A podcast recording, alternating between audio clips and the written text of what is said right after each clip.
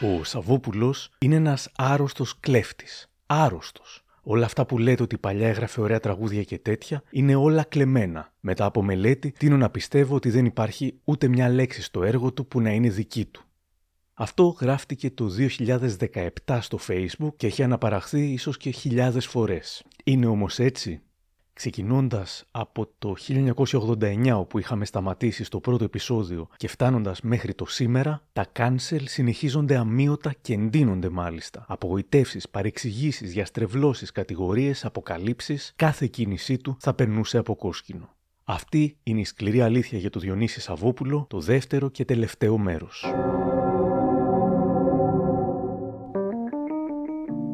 Είναι τα podcast της LiFO. Γεια χαρά, είμαι ο Άρης Δημοκίδης και σας καλωσορίζω στα μικροπράγματα της LiFO, το podcast που φιλοδοξεί κάθε εβδομάδα να έχει κάτι ενδιαφέρον. Αν θέλετε να μας ακούτε, ακολουθήστε μας στη LiFO, στο Spotify, τα Google ή τα Apple Podcasts.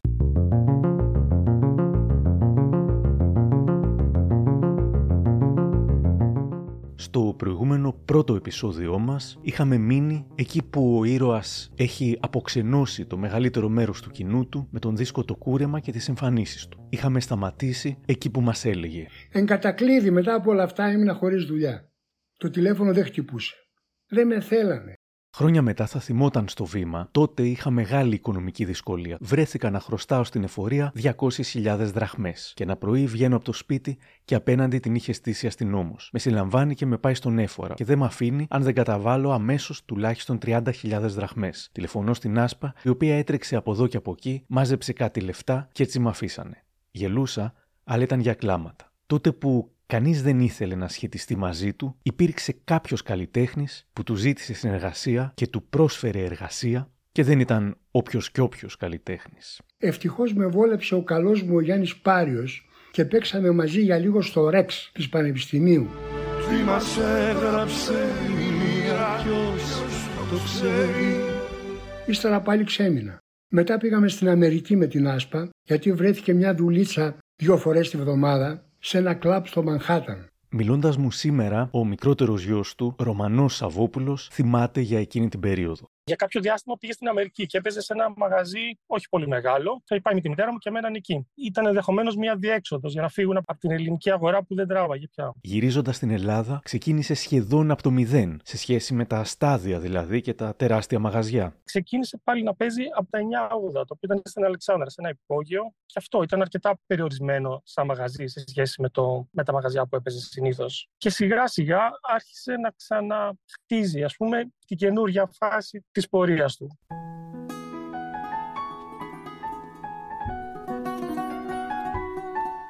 Πάντως δεν είχε σκοπό να καλοπιάσει όσους ένιωθαν προδομένοι ώστε να βοηθηθεί η καριέρα του. Αντίθετα, σύντομα θα τους αποξένωνε ακόμα περισσότερο με την περιοδία που έκανε στη Μεθόριο μετά από πρόσκληση του Υπουργείου Εθνικής Άμυνας. Η σχέση του με το στρατό είχε περάσει διακυμάνσεις. Μου τις αφηγείται σήμερα ο ίδιος ο Σαββόπουλος. Την άνοιξη του 69 ή του 70, τώρα δεν θυμάμαι ακριβώς, παρουσιάστηκα στο στρατό εξ αναβολής. Μετά τη σχετική ταλαιπωρία πήρα τρελόχαρτο. Το ήθελα. Το επιδίωξα. Δεν ήμουν καλά. Είχα πάει φυλακή. Με είχαν βασανίσει. Φοβόμουν να πάω στο στρατό μες στη Χούντα. Εν τω μεταξύ θα άφηνα και η οικογένεια χωρίς εισόδημα. Ας, πήρα το πιστοποιητικό, γύρισα σπίτι, δεν το ξανασκέφτηκα. Ώσπου τον Ιούλη των Κυπριακών το 1974 παρουσιάστηκα και εγώ στη Γενική Επιστράτευση αλλά στο τμήμα μου είπαν όχι όχι εσύ, εσύ είσαι Ι5. Έφυγα σαν βρεγμένη γάτα με τα βλέμματα όλου του κόσμου πάνω μου δεν αισθάνθηκα καλά. Μετά έπεσε η Χούντα και ήρθε η μεταπολίτευση. Και δεν ξέρω τώρα τι μόδα έπεσε εκεί μετά το 1974 και μερικοί καλλιτέχνες και άλλοι εναλλακτικοί πέρανε τρελόχαρτο και το διαλαλούσαν και περηφανεύονταν σαν είχαν κάνει επαναστατική πράξη δηλαδή ενάντια στον μιλιταρισμό κτλ. Η συντριπτική πλειοψηφία των νέων Ελλήνων υπηρετούν οι άνθρωποι τη θητεία τους βάσει του συντάγματος και δέχονται τέλος πάντων και περνάνε επιτυχώς αυτήν την ας πούμε ταλαιπωρία του στρατώνας. Ε, δεν είναι προσβλητικό απέναντι σε όλους αυτούς να καμαρώνει αυτός που την γλίτωσε με τρελόχαρτο. Δεν νιώθω καθόλου ευχάριστα που δεν υπηρέτησα. Ούτε περηφάνεια φυσικά. Στην προκειμένη περίπτωση, εγώ ένας απλός κοπανατζής υπήρξα. Ένας νεαρός απατεώνας με λασκαρισμένη βίδα. Ενώ αυτοί βλέπεις είναι μεγάλοι επαναστάτες. Δεν ανήκουμε στην ίδια κατηγορία. Τα έχω πει όλα αυτά στο τραγούδι «Ο γιος μου πάει στο στρατό». Να σβήσει από το όνομά μας εκείνο το διαόλισμα Ο εν λόγω γιος για τον οποίο έγραψε το καλός πολίτης γέμου, καλός σου στόλισμα, να σβήσει από το όνομά μας εκείνο το διαόλισμα, ήταν ο Κορνήλιο. Και όσο ήταν στο στρατό, την εποχή του κουρέματος πάντα, ο Κορνήλιο παρακολουθούσε τις συζητήσεις και την ανθρωποφαγία και έστειλε επιστολή στην ελευθεροτυπία από το στρατό. Θυμάται σήμερα ο αδερφός του, ο Ρωμανός Σαββόπουλος. Και δεν ήταν Ναι. εν γνώση της οικογένειας. Είχε στείλει αυτό το οποίο δεν το ήξερε ο πατέρας μου. Και θυμάμαι ότι όταν το διάβασε ο πατέρας μου, είπε με, με κατασυγκίνησε πάλι ο Κορνήλιο. Δηλαδή, αυτό θυμάμαι ότι είπε. Όταν σε κάτι τέτοιο, αφού ολοκληρώσει και δείξει τη δουλειά που έχει κάνει, γίνεται μια κριτική η οποία είναι πολύ ρηχή, τύπου τα έχει πάρει από τη Νέα Δημοκρατία, το κάνει για το συμφέρον του. Σε σένα που το έχει ζήσει από μέσα, σου χτυπάει τρομερά το άδικο και πώς γίνεται κάτι τέτοιο να κρίνεται τόσο ρηχά και ούτε καν καλλιτεχνικά. Φαντάζομαι ότι κάπως έτσι ένιωσε και ο αδελφός μου που έγραψε αυτό το γράμμα. Εκείνη η περιοδία έχει μείνει στη μνήμη μάλλον σαν κάτι αμαρτωλό και σκανδαλώδες. Θυμάται σήμερα ο Διονύσης Σαββόπουλος. Η περιοδία που γράφουν τα τρόλ δεν έγινε επί Τσοχατζόπουλου. Έγινε το 1991. Υπουργός Εθνικής Αμήνης ήταν ο Ιωάννης Βαρβιτσιώτης. Με κάλεσε στο Πεντάγωνο να με ρωτήσει αν μπορώ να κάνω κάποιες συναυλίες στη Μεθόριο εθελοντικά. Δέχτηκα πρόθυμα. Διάλεξα να πάω στη Λίμνο, στην κοιτόστρωση ψηλά στον Εύρο, στον Τριεθνές. Όχι καλλιτέχνης, μηδέ πουλί πετάμενο. Δεν πέρασε από εκεί. Στους τοξότες, ακριβώς δίπλα στο ποτάμι και στις πρέσπες. Και παίξαμε και σε ένα άλλο σύνορο, ας πούμε, εντός εισαγωγικών, στην Ουρανούπολη, στη θάλασσα του Αγίου Όρους. Ο Μάνος Χατζηδάκης είχε ήδη μπει στο σχέδιο και διάλεξε να δώσει συναυλία στο Καστελόριζο και δεν θυμάμαι πού αλλού. Σε κάθε μια από αυτές τις συναυλίες υπήρχε ένας ξεχωριστός καλεσμένος, η Ειρήνη Κονιτοπούλου Λεγάκη, ο Νίκος Πορτοκάλογλου, ο Ευγένιος Παθάρης, η Οπισθοδρομική Κομπανία. Η ΕΡΤ δε ανέλαβε να μαγνητοσκοπήσει αυτή την περιοδία και να την παρουσιάσει σε τέσσερα ή πέντε τηλεοπτικά επεισόδια που η επιμέλειά τους, δηλαδή οι πρόζες, ε, το κείμενο ή το μοντάζ, ήταν επίσης τα δικά μου καθήκοντα. Και βέβαια αφού θα έπαιρνε το βίντεο ανέλαβε να πληρώσει τους μουσικούς, τα ξενοδοχεία, τα φώτα, όλη την παραγωγή. Όχι, εγώ δεν πληρώθηκα. Αλλά από πάνω τα άκουσα κιόλας. Λύσαξε ο πασοκικός τύπος της εποχής ότι υπάρχει οικονομικό σκάνδαλο. Με κρέμασαν στα μανταλάκια επί ένα μήνα ώστε επενέβη εισαγγελέας. Κάλεσε όπως έμαθα μάρτυρες από την ΕΡΤ, από την παραγωγή, από το Πεντάγωνο. Ε, φυσικά δεν βρήκε τίποτε μεμπτό και εξέδωσε απαλλακτική απόφαση. Την οποία εγώ την έστειλα σε όσους με λούζανε τόσο καιρό. Αλλά κανένας δεν τη δημοσίευσε. Εκτός από τον Κώστα Χαρδαβέλα που το είχε πει στο ραδιόφωνο. Ακόμη και τώρα υπάρχουν κάποιοι στα social που αναπαράγουν και διαδίδουν εκείνη την κακιά φήμη για μένα. Και τι με ανακατεύουν επιπλέον τον Τζοχατσόπουλο. Μια φορά συντύχαμε στο ίδιο αεροπλάνο, δεν τον ήξερα, καλώς μου φάνηκε, είχα και αρκετούς φίλους στη Θεσσαλονίκη που τον υποστήριζαν και μια φορά είπα ευγενικά λόγια για αυτόν στην τηλεόραση. Διότι ξέρετε, ο Άκης Τσοχατζόπουλος είναι εγγυητής της ενότητας του χώρου στον οποίο ανήκει. Εγώ πριν Ορθώς. από λίγο το χαρακτήρισα gentleman της πολιτικής. Είναι ουσιαστικότερο αυτό που σας λέω από το gentleman. Πού να ήξερα πως θα μας έβγαινε μετά ο Άκης. Θεός χωρέστο.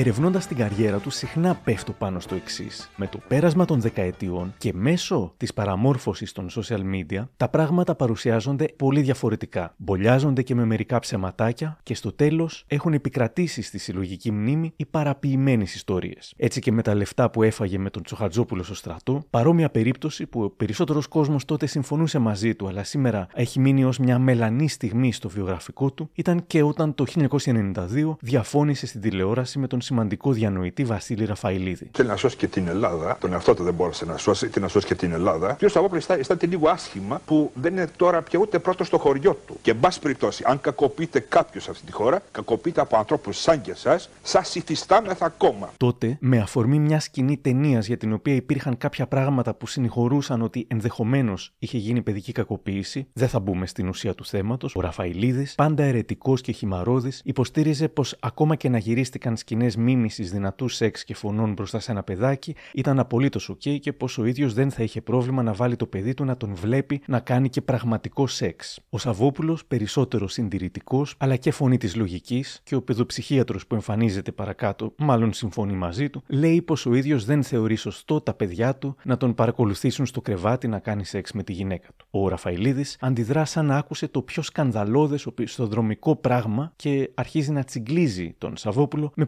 προσωπικέ επιθέσεις, και όσο αυτός δεν τσιμπάει, αρχίζει να υπερβάλλει δραματικά και κάπως να ξεφεύγει. Και ο Σαββόπουλος πάλι παίζει το ρόλο του ιέρο, ιέρο εξεταστή. Θα ήθελε πάρα πολύ να κάψει τους αντιφρονούντες. Αν το παιδί υποστεί κάποια βλάβη στο μέλλον, θα το υποστεί από τους επιγόνους του κ. Σαββόπουλου, είναι βέβαιο. Θα το βα, βα, βασανίσουν στο μέλλον. Ο πολύ σοβαρός και ο πολύ ουσιαστικός βασανισμός είναι αυτός που επιφέρουν άνθρωποι σαν τον κ. Σαββόπουλο. Κύριε Σαββόπουλε, η άποψή σας έχει ενδιαφέρον, κύριε Ραφαηλίδη. Εγώ διαφωνώ ότι είμαι ιεροεξεταστής τη στιγμή που κακοποιήθηκε ένα παιδί. Θα ήθελα απλώς να ρωτήσω, εσείς, και καταρχήν βέβαια παρένθεσης, εγώ δεν είπα ποτέ ότι είναι κάτι βάρβαρο η ερωτική πράξη. Είπα ότι είναι κάτι βάρβαρο, κάτι θαυμάσιο, κάτι πολύ ωραίο, Όλα κάτι μαζί. θεϊκό, κάτι κτηνώδες. Διότι είναι πάθος. Το πάθος είναι κάτι που ξεπερνάει τον άνθρωπο. Η ερώτησή μου είναι, θα επιτρέπατε στο μικρό σας παιδί να σας βλέπει τη στιγμή του πάθους σας; Θα ήθελα να ακούσω εδώ πέρα την απάντησή σας. Βεβαίως θα το επέτρεπα και όχι μόνο θα το επέτρεπα, θα το έκανα και σεξουαλική αγωγή έμπρακτη όπως μου έκανε εμένα ο πατέρας μου. Εν πάση περιπτώσει, αγαπητέ κύριε Ραφαηλίδη, επιτρέψτε μου να έχω μια τελείως διαφορετική άποψη. Έτσι διαμορφωθήκατε. Τι να κάνουμε, διαστρεβλωθήκατε. Πώς θα γίνει. Είστε ευνούχοι. Αυτό είναι σίγουρο. παρακαλώ Δεν σας πάρα πολύ. επιτρέπουμε να ευνοχήσετε και τους υπόλοιπους. Να, να σας παρακαλώ πάρα πολύ να, στα- να, να μην με υβρίζετε. Γιατί θα υβρίζω, δεν αναγκαστώ να υβρίζω. πράξω το ίδιο. Με είπατε ευνούχο. Όχι, όχι. Ευνούχοι με μια έννοια Σημαίνει να συμβολική. έχω άλλη άποψη από εσάς. Δεν είστε ευνούχος σίγουρα. Εγώ δεν θέλω τα παιδιά να βλέπουν Θα έλεγα, ας διατηρήσουμε το διαλεκτικά ανθρώπινο και τις πάθος δύο στην υπέρβασή απόψεις, του. την Και, πορεία εν να πάση περιπτώσει, δοκιμαστούν. γιατί Αυτό θα πρότεινα εγώ. Δεν καλούμε έναν ειδικό. Αυτό το μάλλον απρόκλητο bullying του σπουδαίου κατά τα άλλα Ραφαηλίδη σε ζωντανή σύνδεση, δεκαετίες μετά διακινήθηκε πολύ από τους haters του Σαββόπουλου, χρησιμοποιήθηκε ακόμα και από τον Παύλο Πολάκη και σήμερα θεωρείται από κάποιους ηρωική και αποστομωτική απάντηση του Ραφαηλίδη στο Σαββόπουλο, από κάποιους μάλιστα που λένε ότι νοιάζονται και για τα δικαιώματα των παιδιών. Το cancel βάση της κουβέντας τους δεν το έφαγε ο Μακαρίτης ο Ραφαηλίδης, αλλά κλασικά ο Πουριτανός Σαββόπουλος που διατύπωνε απλά ευγενικές ενστάσεις σε σχέση με ένα θέμα ενδεχόμενης παιδικής κακοποίησης. Ο Ραφαηλίδης, ενώ όμως ήταν εύστοχος όταν οι εχθροί του ήταν οι παπάδες και οι πραγματικοί ιεροξεταστές ή οι φασίστες τύπου Κωνσταντίνος Πλεύρης, εδώ λες από κεκτημένη ταχύτητα και με απίστευτη υπερβολή είπε ό,τι έλεγε και στους φασίστες και τους παπάδες, αδιαφορώντας για το τι ακουγόταν από την άλλη πλευρά.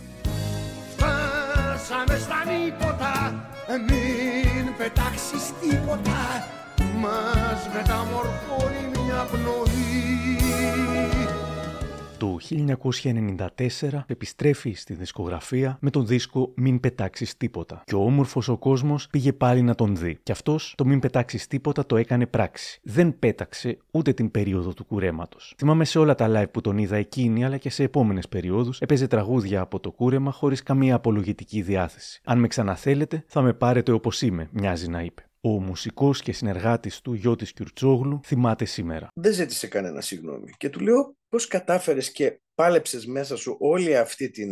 Ενώ ήξερες ότι έχανες κόσμο με αυτή σου την ε, συμπεριφορά και μου λέει είχα καλούς δασκάλους. Εννοώντας δηλαδή την παρέα Χατζηδάκη, Γκάτσο κλπ. Στο Είδα τη Σούλα και το Δεσποτίδη, με πιο γλυκό τρόπο βέβαια, μίλησε για την άλλη αριστερά. Που είδε τον κόσμο αχ σαν εργοτέχνης Με τελειωμένα κι αθάνατα φτερά. Και αναρωτήθηκε τι πήγε λάθος στο Μέρες Καλύτερες θα έρθουν. Κι εμείς που αριστερήσαμε Ποιο τάχα ήταν το λάθος. Εφιάλτης ήταν το είδωλο Αλήθεια όμως το πάθος Μας είπε νωρίτερα για τον Άκη Τσοχατζόπουλο και πώς η γνώμη του άλλαξε για αυτόν τελικά. Η γνώμη του θα άλλαζε και για τον Σιμίτη, αλλά από την ανάποδη, μου λέει σήμερα. Κάπου το 96 νομίζω με είχαν ρωτήσει σε μια συνέντευξη πώς βλέπω την πολιτική κατάσταση. Και είπα στο περίπου ότι έχει καταντήσει πολύ βαρετή διότι μας κυβερνούν λογιστάκι τρίτης κατηγορίας. Φωτογράφησα τον Σιμίτη δηλαδή. Αλλά κάποιον καιρό μετά είδα ότι έκανα μεγάλο λάθος. Το διόρθωσα λέγοντας ότι σε μια χώρα ασυνάρτητη σαν την Ελλάδα μας χρειάζονται πρωθυπουργοί που να είναι σχολαστικοί σαν λογιστές, σοβαροί, να μην είναι εθεροβάμονες. Το είπα και στην ελευθεροτυπία, στον απέργη. Δεν παραδέχτηκα όμως ότι είχα κάνει λάθος όταν ρωτήθηκα. Μου την είχε κάνει αυτή την ερώτηση ο απέργης πριν καιρό. Το είχα ξεχάσει μεταξύ και το έριξα στην παλαβή. Και έλεγα ότι όχι, όχι, δεν εννοούσα το Σιμίτη και κάτι τέτοια. Ενώ τον Σιμίτη εννοούσα. Ενώ ο άνθρωπος ήταν από τους καλύτερους πρωθυπουργούς στην Ελλάδα. Ευτυχώς πάντως που είπα την καλή μου γνώμη για αυτόν όσο ήταν ακόμα πρωθυπουργός.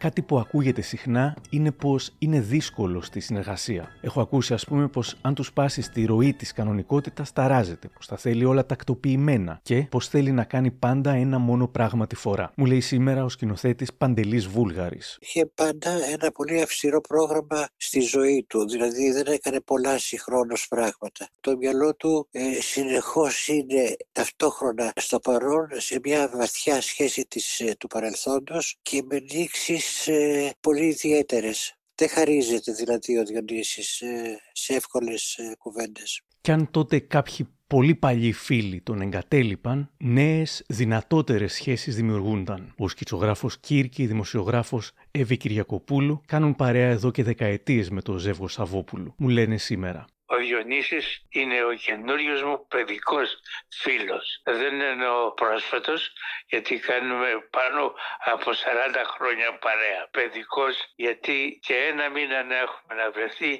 είναι σαν να τα είπαμε χθες. Γεια σου Σαββόπουλε, με το Διονύσης σου. Μου έχει εκμυστηρευτεί ότι τα τραγούδια του αρέσουν στις περιοχές που περισσότερο έχουν καλή κουζίνα. Εκεί δηλαδή που οι άνθρωποι ξέρουν να τρώνε καλά. Αλλά και σε μένα η μουσική και τα τραγούδια του Σαββόπουλου διεγείρουν και τις πέντε μου αισθήσεις. Και κάτι ακόμη. Ο Σαββόπουλος είναι από τους λίγους τραγουδοποιούς που τα τραγούδια του μπορούν να λειτουργήσουν και ξεχωριστά. Ξεχωριστά η μουσική και ξεχωριστά η ποίηση. Και βέβαια ξεχωριστά η ποίηση που λέγεται Ασπούλα η γυναίκα του. Για το τι εννοούμε λέγοντας ότι ο Σαββόπουλος μπορεί να γίνει δύσκολος ως συνεργάτης, μου λέει σήμερα ο μουσικός Δημήτρης Μιστακίδης, με τον οποίο έχει συνεργαστεί αρκετές φορές. Κοίταξε, νομίζω έχει τα τρία γιώτα ο Διονύσης. Είναι ιδιόρυθμος, ιδιότυπος και ιδιαίτερος. Τα έχει όλα. Είναι δύσκολος άνθρωπος.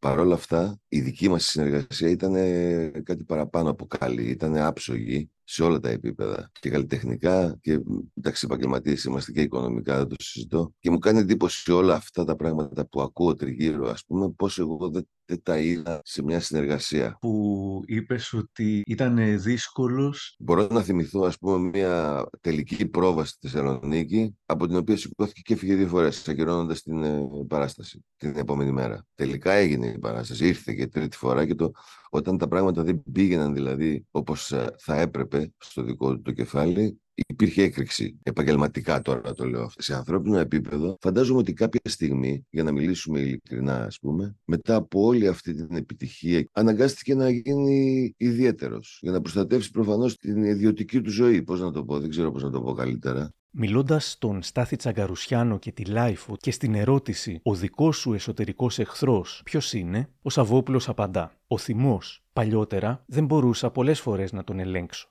Έχω φερθεί απαξιωτικά. Έχω προσβάλει ανθρώπους. Ντρέπομαι πολύ γι' αυτό. Όταν τους ξαναβρίσκω μπροστά μου, όσα χρόνια κι αν πέρασαν, τους ζητάω συγγνώμη. Ρωτώ και τον Γιώτη Κιουρτσόγλου σχετικά. Από τη στιγμή που εμπιστευτεί κάποιον μουσικό και το κριτήριό του δεν είναι καθόλου δύσκολος. Εάν δεν λάβει, δεν εκλάβει αυτό που θέλει από τον άλλο και ο άλλος δεν το καταλάβει, εκεί μπορεί να, να εμφανιστεί δύσκολο. Είναι και μια κουβέντα που μου είχε πει. Ρε γαμώτο, έχω κάτι στο κεφάλι μου. Άμα δεν το κατανοήσει ο άλλος, ε, ε, δυσκολεύομαι. Σίγουρα για όποιον μουσικό θέλει να παίξει σε οποιοδήποτε έργο και οποιοδήποτε καλλιτέχνη, χρειάζεται να έχει γερό στο μάχη. Όχι, ρω ότι είναι από τους λίγους καλλιτέχνες που δεν είναι καθόλου δύσκολος με την έννοια ότι ξέρει τι δεν θέλει. Ποτέ δεν έβρεσε κάποιον, ποτέ δεν είναι αυτής της ψυχοσύνθεσης. σα ίσα είναι πάντα ευγενής, απλά κρατάει τις αποστάσεις του ακόμα και σε αγαπημένα του άτομα. Έτσι, δηλαδή τη μία στιγμή θα είστε μαζί και θα είστε αυτό, αλλά την επόμενη μέρα γίνεται Ο Διονύσης Σαββόπουλος, ναι, παρακαλώ. Ναι, ναι, ναι. Έχει αυτό το χαρακτηριστικό και επίσης δεν θα φοβηθεί να γυρίσει να πει την άποψή του ακόμα και αν φάει την κατακραυγή. Στο προηγούμενο επεισόδιο, ο Σαββόπουλος μου μίλησε για την σχέση του με τον Τζίμι Πανούση και με τον Θάνο Μικρούτσικο. Τώρα τον ρωτάω σχετικά με την φημολογούμενη κόντρα με τον Μανώλη Ρασούλη. Αυτά που λέγονται από εδώ και από εκεί για το Ρασούλη και εμένα είναι μπαρούφες. Μπαρούφες αλλά έχουν κάποια βάση. Όταν πέθανε ο Πατσιφάς, με κάνανε καλλιτεχνικό διευθυντή στη Λύρα. Έκανα πολλές παραγωγές εκεί. Με το Ρασούλη ήμασταν φίλοι από πριν. Βλεπόμασταν και τα λέγαμε τακτικά. Ξάφνου μια μέρα έρχεται στο γραφείο ένα πρόσωπο με πορτοκαλί ρούχα, κομίζοντάς μου μια επιστολή του Μανώλη, όπου μου έκανε κριτική επιθετική. Δεν κατάλαβα γιατί. Η επιστολή ήταν ένα παραλήρημα. Και τέλος πάντων, αφού μιλούσαμε, γιατί μου στέλνει με αγγελιοφόρο γράμμα ξαφνικά. Πολύ σουρεάλ. Αλλά εγώ στράβωσα. Δεν του απήντησα καν. Ε, μετά από κάποια χρόνια περίμενα στην Κρήτη στον Άγιο Νικόλαο το καραβάκι για να περάσω απέναντι στη Σπιναλόγκα που είχα συναυλία. Και δέκα μέτρα από μένα βλέπω τον Μανώλη να μου χαμογελάει γλυκά και με πολύ ζεστό βλέμμα. Αντιχαιρέτησα ψυχρά με κλίση της κεβαλής.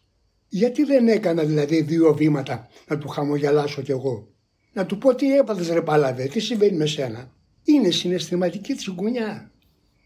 Άλλη μια τσιγκουνιά μου κι αυτή. Με καβαλάει ο διάολος ώρες ώρες. Θα ένιωθα πίκρα. Ήμασταν φίλοι από το 65, τον βοήθησα στα πρώτα του βήματα. Σε μένα βρήκε να επιτεθεί. Ήταν ταλέντο ο Ρασούλης. Έφερε το λαϊκό τραγούδι στο σήμερα. Πάντα τον θυμάμαι.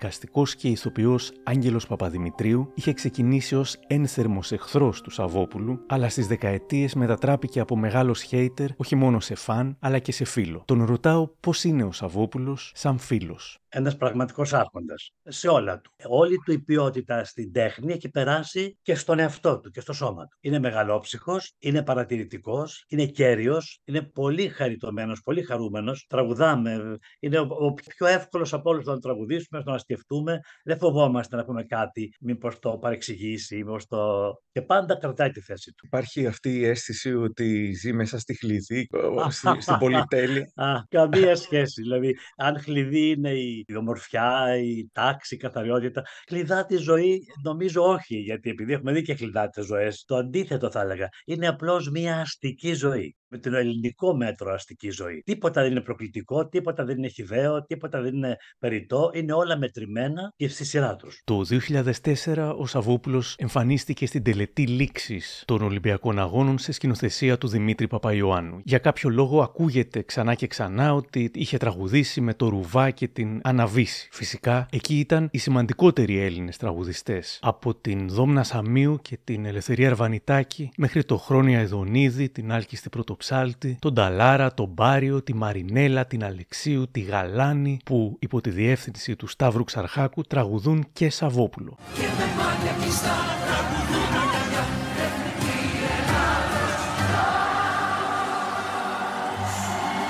Όμως για τους παλιούς του θαυμαστές ήταν ένα ακόμα πλήγμα, θα ξεπερνιόταν στο μυαλό τους μόνο από το happening που θα έκανε στο Ηρώδιο στην εορταστική του συναυλία, όταν μέσα από μια τούρτα έκπληξη βγήκε η Καλομήρα και τραγούδισε αλλά Marilyn Monroe το Happy Birthday Mr. President. Ο δημοσιογράφος Αντώνης Καρπετόπουλος ήταν εκεί. Η Κακομήρα και η Καλομήρα στην προκειμένη περίπτωση ήταν μια εικόνα, ας πούμε, τηλεοπτική. Ε, χρησιμοποιήθηκε σε ένα δεικτικό σχόλιο, το οποίο βέβαια ο Σαββόπουλο το έκανε με τον τρόπο του. Δεν ήθελε να είναι στην προκειμένη περίπτωση οξύς. Ήθελε απλώς να κάνει λίγο πλάκα τη μέρα της γιορτής του. Χρησιμοποίησαν ακόμα και αυτό το πράγμα για να καταδείξουν, ας πούμε, ότι ο Σαββόπουλος επιχειρεί με αυτόν τον τρόπο να γίνει ένα είδος μέρος, ας πούμε, της εγχώριας showbiz μεταξύ μας. Ούτε τον ενδιαφέρει ποτέ αυτό το πράγμα. Αν το άκουγε, θα γελούσε κιόλας. Ο Σαββόπουλος, ανάμεσα σε όλα, έχει προβλέψει και την ίδια την αμφισβήτησή του, γράφοντας ότι πάντα θα υπάρχει μια τσογλανοπαρέα η οποία θα κάνει κριτική ακόμα και στον ίδιο. Ο Κωστής Μαραβέγιας ήταν φαν του Σαββόπουλου και τον απολάμβανε ως θεατής στις συναυλίες. Μέχρι που έκανε οντισιόν μηνών για μια θέση στη χοροδία στην αναβίωση της παράστασης Αχαρνής του Σαββόπουλου και όταν άρχισε να δουλεύει με τον Σαββόπουλο, παράτησε την καθημερινή του δουλειά. Ήταν ως καλλιτέχνης αυτή τη φορά στη συναυλία του Σαββόπουλου στο Ηρόδιο όταν έμαθε πως θα εμφανιζόταν και η Καλομήρα. Είμαστε εγώ, ο Μουζουράκης, Βασιλική Καρακώστα, ο Γιώργος Μιλονά. Ε, μαθαίνουμε από έναν τρίτο ότι ξέρετε, λέει, σχεδιάζει να βγάλει την καλομήρα από την τούρτα. Ω, εμείς τότε πανικό. Και ψαρωμένοι, αλλά και λίγο ξέρεις, ε, του παλιού εντέχνου, λίγο με, με μια λανθάνουσα αλητιστική συμπεριφορά. Μα την καλομήρα. Τι σχέση η καλομήρα με το ηρώδη, καλομήρα στο ηρώδη. Είχα μας είχε πιάσει ένας πανικός και λέω, παιδιά, αφήστε το σε μένα. Ξέρεις, εγώ ξέρω όλα. να πάω να πω στο Σαββόπουλο γιατί. Αφού καθόμαστε όλοι μαζί, ξέρω, έχω κοκκινήσει, έχω εντρώσει, λέω, ε, κύριε Διονύση, του λέω, ε, έτσι απλά για την ιστορία. Πώς θα βγει, πώς αποφασίσετε να βγάλετε την καλομήρα μέσα από την τούρτα; Και τι ήθελες, Μαραβέγγε, παιδί μου, να βγάλω τη Μαρία Φαραντούρη; και εκεί σταματήσαμε. Δεν είπαμε τίποτα άλλο και λέμε αυτό είναι ο Διονύσης Σαββόπουλος. Και πραγματικά έκανε αυτή την κίνηση στο Ηρώδιο και ήταν απολαυστικό. Ήταν τόσο ώρα που βγήκε η Καλομέρη και το είπε το Happy Birthday. Και μετά είπαμε το τραγουδάκι μου κατάμονα και εμείς κάναμε φωνητικά. Ήταν όνειρο. Όταν το 2008 συνεργάστηκε με τον Θανάση Παπακοσταντίνου, πάλι κάποιοι ενοχλήθηκαν. Στο προηγούμενο επεισόδιο, ο Θανάσης Παπακοσταντίνου μας μίλησε για τη μουσική και για τους στίχους του Σαββόπουλου. Θα ακούσουμε τώρα τη συνέχεια και θα ξαναπώ πως όλες οι συνεντεύξεις που πήρα για τα σαββοπουλικά επεισόδια θα υπάρξουν σε ξέχωρο επεισόδιο, στην ολότητά τους. Πάμε στην ερμηνεία τώρα. Όταν νικτήρω τον εαυτό μου για την ανεπάρκειά μου στο θέμα της ερμηνείας, διάφοροι γνωστοί και φίλοι, για να με παρηγορήσουν, αναφέρουν παραδείγματα και άλλων τραγουδοποιών που δεν έχουν καλή φωνή. Μέσα σε αυτούς κάποιοι αναφέρουν και τον Διονύση. Κάνουν λάθος. Ο Διονύσης έχει σωστότατη φωνή και υποστηρίζει με επιστικό τρόπο τα τραγούδια του. Στις ερμηνείες τραγουδιών άλλων, ίσως γιατί νιώθει μεγαλύτερη ευθύνη ή και αμηχανία, τσιμπάει λίγο παραπάνω το θεατράλε τρόπο ερμηνείας του. Και αυτό εμένα ε, προσωπικά με ξενίζει. Και επίσης έχει κάνει πάρα πολύ καλές παραγωγές. Ας πούμε η εκδίκηση της γυφτιάς και τα μπαράκια είναι εξαιρετικές παραγωγές. Με την ευκαιρία θυμάμαι όταν κάναμε τον Σαμάνο στο τραγούδι «Ασπρομόντε» μου πρότεινε μια αλλαγή στο στίχο. Εγώ έλεγα και ο Πυραντέλο στη γωνιά της Ζήλια πολεμάει, κάνοντας αναφορά στην προσωπική ζωή του Πυραντέλου η γυναίκα του οποίου τον τυραννούσε με τη ζήλια της. Ο Διονύσης μου πρότεινε το «Και ο Πυραντέλο λάμπει δες στου σαρκασμού τα δόντια». «Και ο Πυραντέλο λάμπει δες στου σαρκασμού τα δόντια». Ήταν τέτοια η λάμψη της φράσης που με ανάγκασε να θυσιάσω την αναφορά.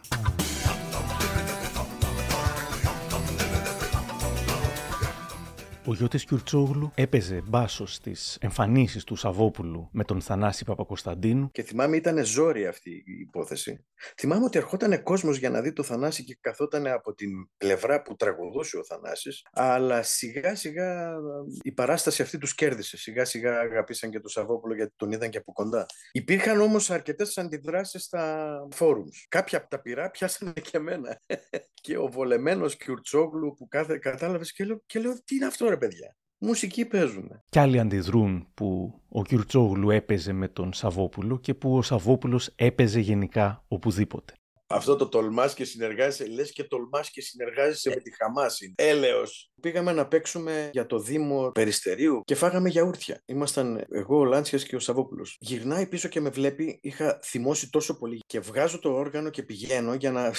ανάποδα, για να κάνω φασαρία στον τύπο ο οποίος το πέταξε. Και οι προσπάθειες ακύρωσης των live συνεχίζουν, ξεπερνώντας πλέον τα όρια στοχοποίησης. Την επόμενη μέρα, δύο μέρες μετά, στην Τεχνόπολη, στο Σκούλιγκανς. Έρχεται η αστυνομία και του λέει: Μη βγείτε στη συναυλία, ακυρώστε την εμφάνισή σας. Γιατί; Εκείνη μέρα έπεσε και ο Αλκίνος Ιωαννίδης. Γιατί; Έχουμε την υπόνοια, έχουν μπει μέσα τύποι με σάκους, μπορεί και να πετάξουν μολότοφ μέσα στα παιδιά και γιατί αφού τους είδατε ότι μπήκαν μέσα, γιατί δεν τους ελέγξατε; Γιατί είναι αντιδημοκρατικό και θα γινόταν χαμός. Δεν ήθελε να μην βγει, αλλά επειδή τον πιέσανε και για να μην γίνει κάτι, έγραψε ένα γράμμα και το διάβασε. Ε, αυτό δεν είναι bullying. Ένας καλλιτέχνης είπε κάτι που δεν σου άρεσε. Θεωρείς ότι είσαι προδομένος. Τι θα κάνεις, θα πάρεις το όπλο από μακριά και θα κάνεις τον ακροβολιστή; Δηλαδή, φτάσαμε φτάσαμε σε τέτοια σημεία. Έζησαν διάφορα η μουσική και ο Σαββόπουλος, ειδικά από όσους τον θεωρούσαν κατεστημένο. Το εξοχικό των Σαββόπουλων στο πήλιο χρησιμοποιείται συχνά ως παράδειγμα του πλούτου του. Όμως ο Αντώνης Καρπετόπουλο μου λέει πως δεν είχε τίποτα το πομπόδες ή το υπερβολικό. Το απέκτησε όταν το πήλιο όχι δεν ήταν της μόδας, αλλά ούτε τουριστικός προορισμός διάσημων δεν ήταν. Εγώ ήμουν πιτσιρικάς και θυμάμαι ότι είχε έρθει μια φορά η Καρέζη και ο Καζάκος Βόλτα στη Ζαγορά και είχε βγει ο κόσμος στον δρόμο για να τους δει. Ο Σαββόπουλο δεν είναι ούτε πάμπλουτος, ούτε τίποτα από αυτά. Είναι άρχοντας. Το οποίο είναι κάτι τελείως διαφορετικό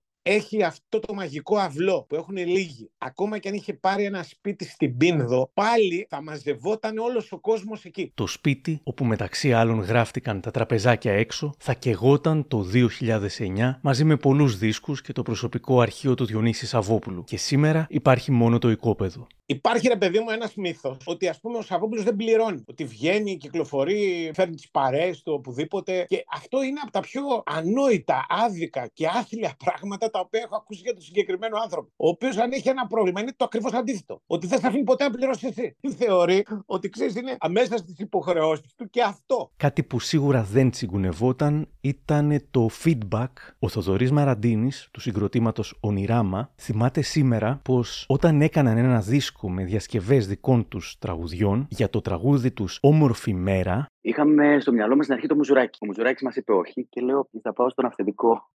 Τον πειράζω το Μουζουράκι, του αρέσει πάρα πολύ ο Σαββόπουλο. Ήταν πολύ ευγενής, παρόλο που εμείς τότε ξεκινούσαμε, ούτε μας ήξερε, ούτε είχαμε κάποια ιδιαίτερη ιστορία, ούτε υπήρξε κάποιος γνωστός να μας φέρει σε επαφή. Πήγα εκεί με τον κιθαρίστα μας, τον Γιώργο, τον Κοκονίδη. Οπότε ήταν για μας σοκαριστικό αφενός να δέχεται τελικά ο Διονύη Σαββόπουλος να πει ένα τραγούδι μας από μια μπάντα που τότε κάπως είχε σκάσει και ήταν και με το βάθισμα της pop, που έδειξε πόσο ανοιχτό μυαλό είχε, δηλαδή δεν κόλλησε σε καμία ταμπέλα. Και νομίζω ότι είναι και κάτι που έχει κάνει γενικά ο Διονύη Σαββόπουλος και κάποιοι τον έχουν κατηγορήσει γι' αυτό και μετά, όταν ήρθε πλέον στο στούντιο, είχε ήδη μελετήσει και με το που άρχισε να το λέει, ε, όλα τριχιάσαμε.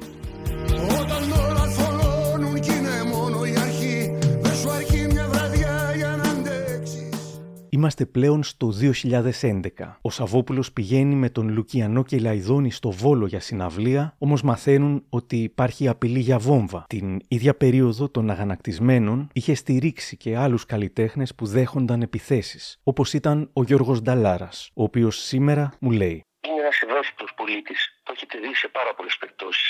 Όταν βλέπει ότι κάτι δεν πάει καλά, έχει το θάρρος και βγαίνει στους συμπατριώτες και το λέει. Και βεβαίως γίνεται αντιπαθή. Δεν είναι ο μόνος. Αλλά μην ξεχνάτε ότι αυτή η χώρα έχει και ένα, μια ρίση παλιά. Ότι η Ελλάδα αρέσκεται να τρώει τα παιδιά της. Ε, φυσικά και εγώ του το έδειξα αυτό. Και μάλιστα ο ίδιος την νικήσα γεγονότα του 12, νομίζω 13 εκεί την περίοδο, όταν είδε τη συμπεριφορά κάποιων βαλτών να μπουν σε αυτή τη διαδικασία, να σταματήσουν τις συναυλίες, να πετάξουν μπουκάλια, ξέρω όλα αυτά που ξέρετε, το πρώτο, ο πρώτος του βγήκε και είπε: Χαιρετίζω όλοι τους κανίδαλου συμπατριώτε σου.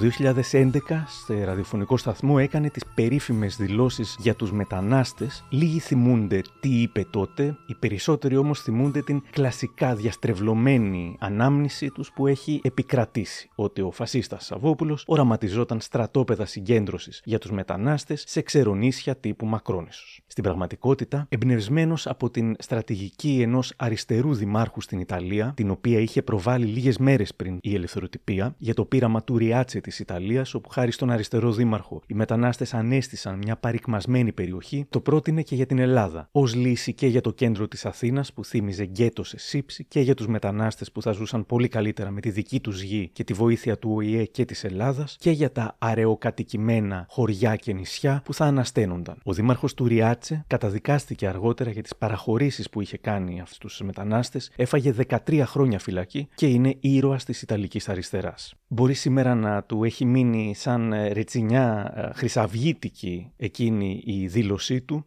Όμως τότε υπήρχαν πολλά αριστερά μέσα, όπως το TVXS, που τον στήριξαν. Ο πολιτικός επιστήμονας και μαρξιστής Ηρακλής Οικονόμου θα έγραφε στα μουσικά προάστια. Ω προς την ενδοαστική βία και υποβάθμιση, η πρόταση του Σαββόπουλου είναι απείρως πιο συγκεκριμένη και σχετική από τα αερολογήματα που ακούμε εδώ και μια δεκαετία. Η δημιουργία νέων αυτοδιαχειριζόμενων οικιστικών και παραγωγικών μονάδων στην επαρχία, με μέρημνα για όλες τις παροχές που απαιτούνται για μια αξιοπρεπή διαβίωση, θα ήταν μια θαυμάσια λύση. Αλλά και στο Indymedia εκείνες τις ημέρες τον υποστήριξαν. Ο Σαββόπουλος πρότεινε να τους δοθεί δυνατότητα να καλλιεργούν τη γη, δηλαδή να ενταχθούν στις τοπικές κοινωνίες ως ισότιμα μέλη και όχι ως σκλάβοι. Σου φαίνεται χειρότερο αυτό από το να ζουν υπό τον έλεγχο των πρεζοσημοριών και των μαστροπών στο κέντρο της Αθήνας. Άλλος γράφει. Μιλάει καθαρά εναντίον των εμπόρων ναρκωτικών και μπράβο του, διότι πρέπει να αστυνομεύονται οι έμποροι και όχι οι εξαρτημένοι, για τους οποίους πρέπει να καταλάβουμε επιτέλους ότι είναι δικά μας παιδιά. Και ένας άλλος χρήστης του Indymedia, βγείτε έξω και ρωτήστε τους άμεσα ενδιαφερόμενους ποια είναι η γνώμη τους. Εγώ πάντως όσους μετανάστες ρώτησα σήμερα στη γειτονιά μου, όλοι εξέφρασαν ενθουσιασμό στην ιδέα να πάρουν δωρεάν ένα κομμάτι γης οπουδήποτε στην Ελλάδα και να ζήσουν εκεί με αξιοπρέπεια. Ο Σαββόπουλος θα απαντούσε στις επιθέσεις την επομένη λέγοντας: Πιθανόν υπάρχουν κι άλλες καλύτερες λύσεις από αυτές που ανέφερα. Θα με ενδιέφερε πολύ να τις ακούσω.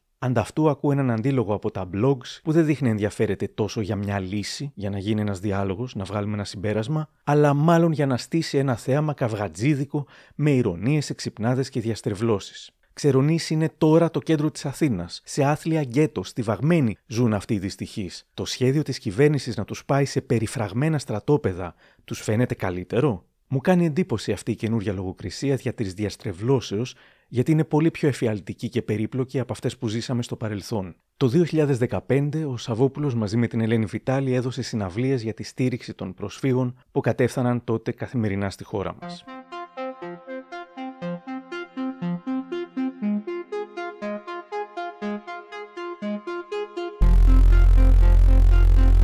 Το 2017 θα είχε προβλήματα με την Εκκλησία αυτή τη φορά, όταν η Ιερά Σύνοδος απέτησε να κοπεί από βιβλίο της πρώτης λυκείου θρησκευτικών η συνεφούλα του, μαζί με στίχους του Άσιμου και της Ριάννα. Ήταν εκείνη τη χρονιά, το 2017, που έδωσε μια τεράστια συναυλία στο Καλιμάρμαρο στο πλαίσιο του Όλοι μαζί μπορούμε και οι αντιδράσεις ήταν αρκετά συντονισμένες από πολλά κομματικά τρόλ. Για πολλούς η αφορμή ήταν ότι το Όλοι μαζί μπορούμε ήταν του Sky, άρα Σαββόπουλος ίσον κακό. Βέβαια, την προηγούμενη χρονιά αυτή την συναυλία την είχε κάνει ο Ξαρχάκος και την επόμενη έγινε αφιέρωμα Τσιτσάνι με τον Ταλάρα και άλλες έγιναν μετά. Δεν ενοχλήθηκαν ποτέ άλλοτε φυσικά, μόνο τότε με τον Σαββόπουλο. Και από επίσημα χείλη όπως του Καρανίκα, συμβούλου του Πρωθυπουργού Τσίπρα, τότε υπόθηκαν πράγματα όπως σε αυτή την υποκρισία και την δημαγωγία διασκεδαστής ήταν ο Σαββόπουλος Αμοράλ, που κλέβοντας τα τραγούδια του Διονύση Νιόνιου Σαββόπουλου κατέληξε να τραγουδάει Δεν θα περάσει ο φασισμός με τον Άδωνη και τον Βορύδη τον Τσεκουράτο της Νουδού του Μητσοτάκη Ζήμεν.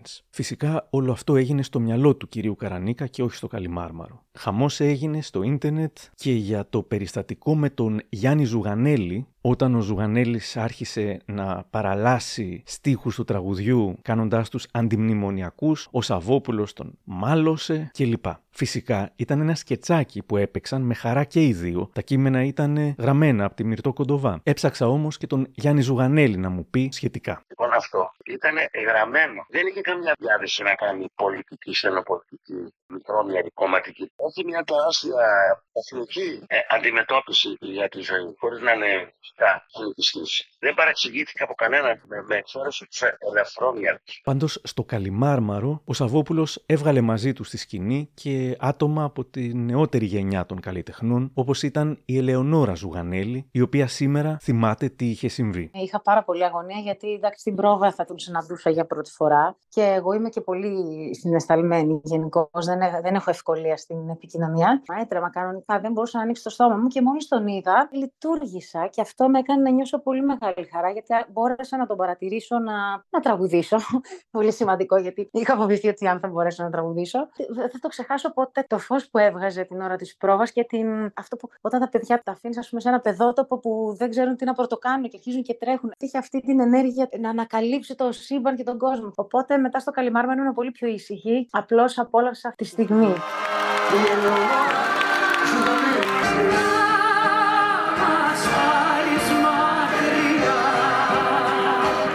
Με την Κατερίνα Πολέμη συνεργάστηκε αρκετές φορές και στο Καλιμάρμαρο, οπότε την ρώτησα πώς ήταν ως συνεργάτης. Υπήρχε πλαίσιο. Τι έχει ένα όραμα, έχει κάτι στο. μια πρόθεση. Ξέρει τι θέλει. Και άμα δεν ξέρει, έχει την ικανότητα να ανοίξει το πεδίο, αν θέλετε, στους μουσικούς που είναι εκεί, να τους δώσεις δηλαδή, αν θέλετε, μια ευκαιρία να εκφραστούν με το δικό τους ταλέντο, με τη δικιά τους έμπνευση. Και να επιλέξει αν κάνει ή δεν κάνει. Το ίδιο έγινε και το μην μιλάς άλλο για αγάπη. Μου λέει πάρτο, για δες τι θα κάνεις με αυτό. Και τελικά κρατήθηκε. κρατήθηκε. Και όχι το μόνο κρατήθηκε, μου άρεσε τόσο πολύ που μετά πήγα στη Βραζιλία και το ηχογράφησα με βραζιλιάνους μουσικούς. Έμεινε τελικά αυτό, αλλά με την όθησή του. Μια η θάλασσα Ένας ο ήλιος της Μετά το σουξέ του Καλιμάρμαρου, είχαμε την ανάκληση της χορηγίας επικοινωνίας της ΕΡΤ στο Φεστιβάλ Άνδρου μόνο για τη συναυλία του Σαββόπουλου και την απαγόρευση δημοσιογράφου της ΕΡΤ να παρευρεθεί στη συναυλία. Ταυτόχρονα όμως θα άλλαζε εντελώς και η μορφή των επιθέσεων που θα δεχόταν. Μέχρι τότε σχολιάζονταν πρόσφατες ή παλιότερες, μάλλον boomer δηλώσεις του που τώρα έδειχναν άγνοια, αλλά και η προκλητική χλειδί του. Ρώτησα τον φίλο του, τον Θεσσαλονικιό λογοτέχνη Γιώργος Καμπαρδόνη, για τα περιουσιακά στοιχεία του Σαββόπουλου που ακούγεται πως είναι μυθικής αξίας. Αυτά είναι αστεία. Από όσο ξέρω, ο Διονύσης έχει μόνο ένα σπίτι στην Αθήνα, δικό του. Είχε ένα σπίτι στο πύλιο εξοχικό το οποίο κάηκε ολοσχερός και είχε κάποιο εισόδημα από την ΑΕΠ το οποίο όπως α, ξέρεις α, έχει μειωθεί λόγω του ότι υπήρξαν αυτά τα προβλήματα από την ΑΕΠ και με τις άλλες εταιρείες που πήγαιναν μετά και γνωρίζω ότι α, σε αυτήν την ηλικία που είναι τώρα, τη δύσκολη, προσπάθησε ακόμα για τα τελευταία χρόνια για να έχει μια αξιοπρέπεια οικονομική να κάνει συναυλίες εδώ στην Κύπρο παντού. ας πούμε. Δηλαδή μετά τα 70 δεν είναι εύκολο να κάνεις συναυλίες. Έτσι δεν είναι. Από κάθε άποψη. Ε, και αυτό το έκανε γιατί έπρεπε να επιβιώσει. Δεν έπαιρνε τα χρήματα που είχε πριν. Ούτε είχε ένα περιουσίο. Το μόνο που έχει περιουσιακό στοιχείο είναι, ας πούμε, αυτό το σπίτι στην Αθήνα. Το οποίο είναι ένα λογικό αστικό σπίτι. Το έψαξα κι εγώ και όντως τα περιουσιακά στοιχεία είναι το σπίτι και ένα αυτοκίνητο. Όταν κάθε λαβέμπορος και κάθε πολιτής τσιμούχας ή ρούχων έχει βίλες στη Χαλκιδική και στην Μύκονο. Εγώ θα έλεγα ότι ο Διονύσης δικαιούταν να έχει πέντε βίλες. Και τι να μην δικαιούται ο Σαββόπουλος. Ναι, δεν είναι. Και όμως, υπό ποια έννοια είναι χλιδάτο, δεν ξέρω. Δηλαδή, ξέρω ότι πάει διακοπές, νοικιάζει σπίτι. ας πούμε. Πάντως τότε, μετά την επιτυχία του Καλιμάρμαρου, οι επιθέσεις θα στόχευαν πλέον όχι μόνο τον ίδιο το Σαββόπουλο, αλλά και το έργο του.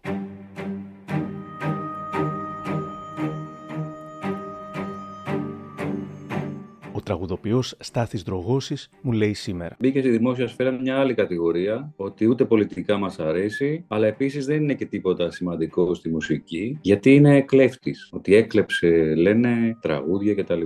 Η πιο αστεία κατηγορία ήταν μάλιστα ότι έχει κλέψει τη συνεφούλα, την πρώτη του επιτυχία. Ε, που αποδείχτηκε μετά το μεγαλειώδες ψέμα ότι μάλλον του την είχαν κλέψει σε μια Ιταλική ταινία η οποία έχει κυκλοφορήσει μετά τη δική του κυκλοφορία του φορτηγού που είχε μέσα τη συνεφούλα.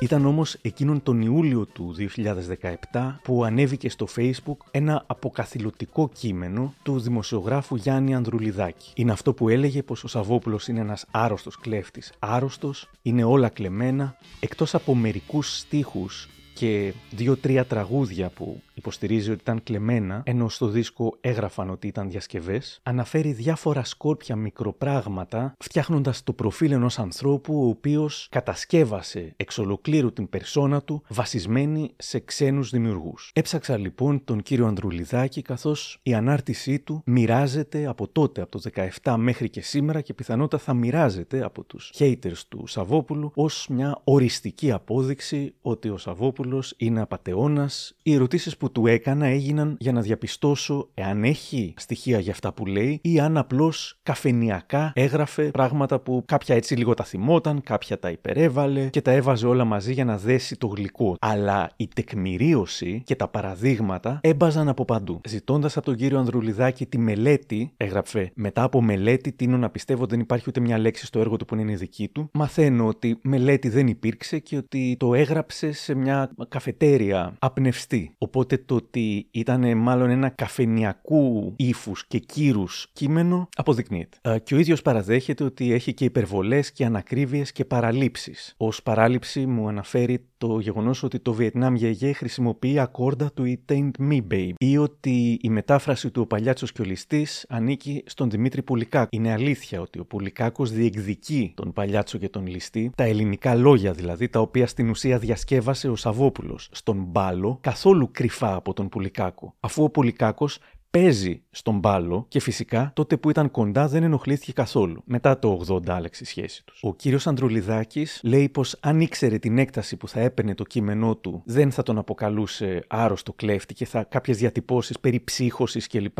δεν θα τις χρησιμοποιούσε. Για τις δηλώσεις που του ζήτησα κάποια πηγή, καθώς πιστεύω ότι κάποιες από αυτές ήταν επινοημένες, μου είπε ότι δεν έχει πηγές για κάθε τι που έχει πει ο Σαββόπουλος. Παρ' όλα αυτά το είχε γράψει ως επιβεβαιωμένος γεγονός. Ότι ο Σαββόπουλος έκλεψε τις τυράντες και το όλο look από τον Λούτσιο Ντάλα, αλλά ο Λούτσιο Ντάλα δεν είχε στο look του τυράντες. Δεν υπάρχει ούτε ένα εξώφυλλο δίσκο του, ούτε μία φωτογραφία του δεν βρήκα, όσο και αν έψαξα να φοράει τυράντες. Επίσης το όταν όμως ο Λούτσιο Ντάλα αποφάσισε για λόγους προβοκάτσιας να κουρευτεί και να ξυριστεί, ο Σαββόπουλος έκανε το ίδιο ακριβώς. Και όταν ο Ντάλα επέστρεψε στο παλιό του στυλ, ο Σαββόπουλος έκανε το ίδιο. Αλλά πότε ο Λούτσιο Ντάλα αποφάσισε για λόγους προβοκάτσιας να κουρευτεί και να ξυριστεί, να κάνει δηλαδή το δικό του κούρεμα, δεν βρήκα πουθενά και από ό,τι φαίνεται, παρότι το ρώτησα αν μπορεί να το βρει μέσω ίντερνετ, δεν μου το είπε ο κύριος Ανδρουλιδάκης. Παρακάτω λέει ο Ανδρουλιδάκης. Φυσικά του έκλεψε και ένα-δύο τραγούδια κάνοντας το σύνηθες. Στην αρχή τα παρουσίασε για δικά του και μετά από λίγα χρόνια, σαν να μην συμβαίνει τίποτα, είπε ότι πρόκειται για διασκευές. Τον ρώτησα ποια είναι αυτά τα ένα-δύο τραγούδια και πώς τεκμέρεται ότι μετά παρουσιάστηκαν διασκευές, ούτε σε αυτό δεν πήρα απάντηση. Λέει το πολυμοιρασμένο κείμενο. Το 1968 ο Σαββόπουλος έκλεψε το The Wicked Messenger στίχους και μουσική και το παρουσίασε για δικό του ως Άγγελος Εξάγγελο. Λίγα χρόνια μετά το παρουσίαζε και αυτό ως διασκευή. Δύο χρόνια αργότερα, γράφει επιλέξει, όχι σαν τον άλλο τον Κόπανο, το Σαββόπουλο, που πρώτα τους έκλεψε και μετά τους πήρε κατά κυριολεξία, τον ρώτησα αν υπάρχει κάποιο τεκμήριο για το ότι όντως το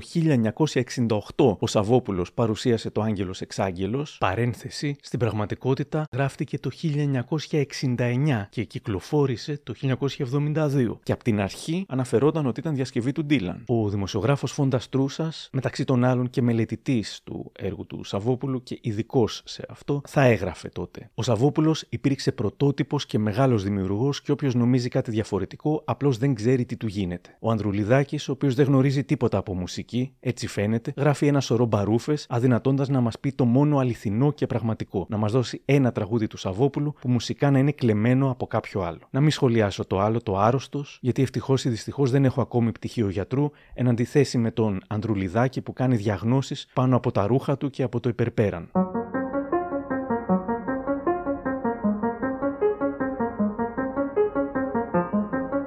Λέει σήμερα ο τραγουδοποιός Στάθης Δρογώσης. Οι κατηγορίες αυτές που είναι και αστείες και επικίνδυνες γιατί δείχνουν ότι στη δημόσια σφαίρα πια διάφοροι αδαείς, ηλίθιοι, κομματικά trolls, χωρίς να φιλτράρονται οι απόψεις τους από κάποιον fact-checker, από κάποιον που κοιτάει ας πούμε, τα γεγονότα. Για να μηδενίσουν λοιπόν το Σαββόπουλο, φτάσαν και στον πυρήνα του να τον εξαφανίσουν ηθικά και γιατί όχι να τον βλάψουν και βιολογικά. Να τον κάνουν να γονατίσει, να τον εξαφανίσουν. Ρωτάω τον Φώτη Σιώτα για αυτούς που υποστηρίζουν ότι ο Σαββόπουλος είναι άρρωστος κλέφτης. Δεν ξέρω αν αυτοί που τα λένε έχουν κάτι να φτιάξουν ένα τραγούδι. Δηλαδή, δεν μπορεί κάποιος παίρνοντας απλώς ιδέες χωρίς να έχει μια βάση δική του προσωπική στο να το υποστηρίξει αυτό το πράγμα και να το κάνει προσωπικό, να μπορεί ας πούμε να παρουσιάσει ένα έργο και πόσο μάλιστα τέτοιο έργο όπως του Σαββόπουλου. Αν το ελληνικό αστικό τραγούδι δημιουργήθηκε ας πούμε από την τετράδα του Πειραιά η δεύτερη περίοδος μουσικά που άλλαξε αυτό το... ξαναστήθηκε μάλλον ένα τραγούδι καινούργιο νομίζω ότι το έκανε πρώτα ο Σαββόπουλος. Άνοιξε ένα καινούργιο δρόμο στον οποίο μετά πάτησαν πάρα πολύ και τραγουδοποιοί και μπάντες. Επίσης, ας πούμε, ο τρόπος ο οποίος έβαλε το στίχο πάνω σε αυτές τις μουσικές. Σε φόρμες δηλαδή που μέχρι τότε δεν είχαμε συνηθίσει. Νομίζω είναι κάτι διαφορετικό από τους έντεχνους τραγουδοποιούς συνθέτες. Είναι και πιο ιδιότυπο αυτό που έκανε και πιο θαραλέο θεωρώ γιατί πράγματα που του άρεσαν κατά καιρούς τα ενέταξε, τα διαμόρφωσε ξανά και τα έκανε προσωπικά. Ο Σαββόπουλος έχει κατηγορηθεί για κλοπή και άλλες φορές. Ας πούμε, το Ντιρλαντά είναι ένας παραδοσιακός σκοπός της Καλύμνου και το τραγουδούσαν στα σφουγγαράδικα.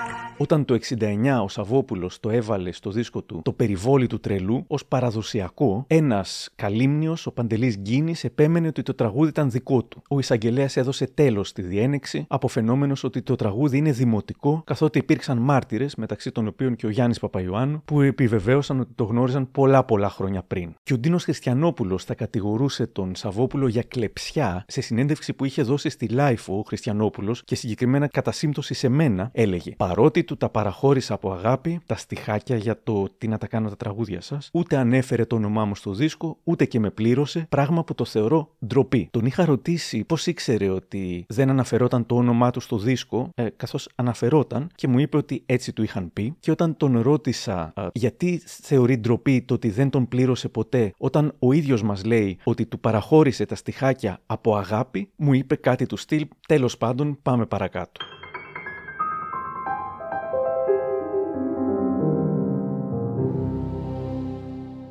Θυμίζω τι είχε πει ο Θανάσης Παπακοσταντίνου στο προηγούμενο μας επεισόδιο για την μοναδικότητα της μουσικής του Σαββόπουλου. Κάθε τραγούδι του ξεχωρίζει από τα υπόλοιπα, προσφέρει ένα δικό του σύμπαν και αυτό είναι ένδειξη ζωηρής έμπνευσης.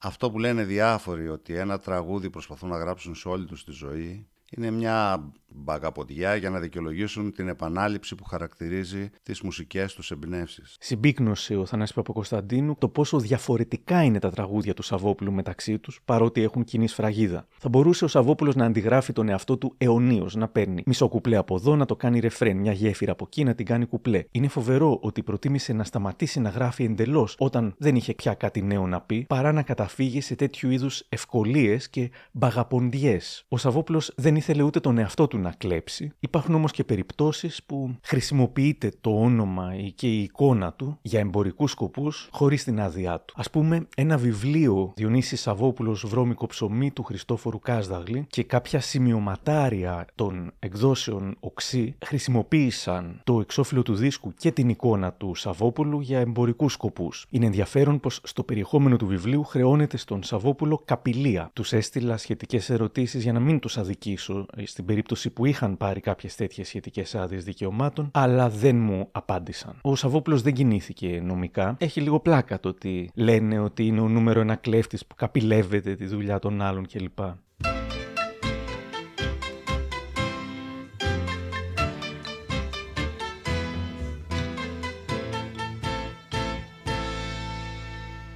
Ρωτάω λοιπόν τον Άγγελο Παπαδημητρίου αν αυτός μπορεί να καταλάβει τις αντιδράσεις που προκαλούσε συνεχώς από την αρχή της καριέρας. Βεβαίως μου λέει. Γιατί έχει τη δύναμη να μην θέλει να κολακέψει αυτό το σκοτεινό πάθος για αγάπη με το κοινό. Κολακεύουν ένα αόριστο κοινό που μπλέκεται με πράγματα που δεν τα πιστεύουν και οι ίδιοι, αλλά αρνούνται να το τυπήσουν αυτό το πράγμα. Είναι ο πρώτος και τόσο ξεκάθαρος. Επιτίθεται κατά κέφαλα ευθέως σε αυτό που δεν το πιστεύει δεν το κολακεύει ποτέ.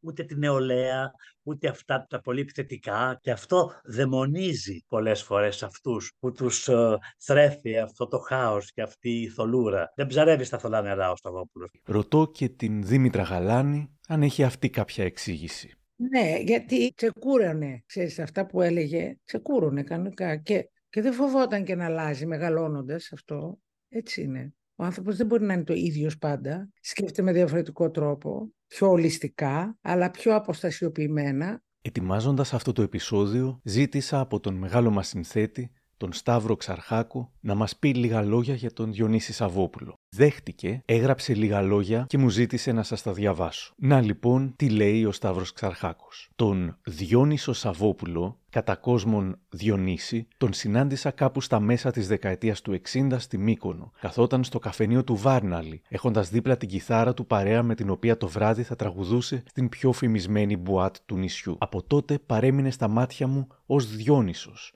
που εγκαταλείποντας τον Όλυμπο και πιο συγκεκριμένα την πόλη του τη Θεσσαλονίκη, κατέβηκε στην Αθήνα, μεγαλούργησε και εξακολουθεί να μεγαλουργεί. Γεννημένος από φωτιά και νερό, ο Διόνυσος Σαββόπουλος, όπως ο αρχαίος θεός, είναι ένα διαδικό σύμβολο στο τραγούδι. Είναι ταυτόχρονα ο ίδιος, αλλά και αυτό το πρόσωπο στο οποίο μεταμορφώνεται κάθε φορά στη σκηνή.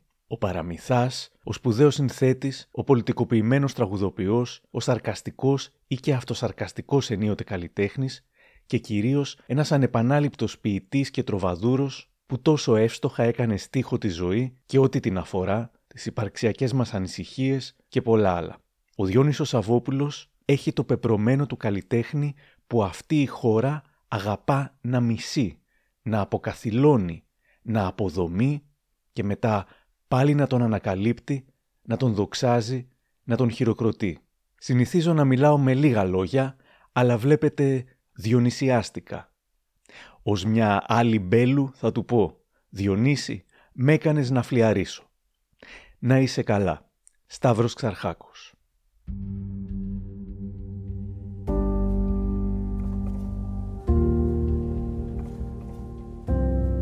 Το ίδιο ταραγμένο καλοκαίρι του 17, ο Σαββόπουλος έχει δεχτεί την πρόσκληση του Δημάρχου Μικόνου για να δώσει συναυλία στη Δήλο. Στη Δήλο, μόλις βγεις με το καϊκάκι, αριστερά είναι όλα τα αρχαία ιερά, τα μαρμάρινα λιοντάρια κτλ.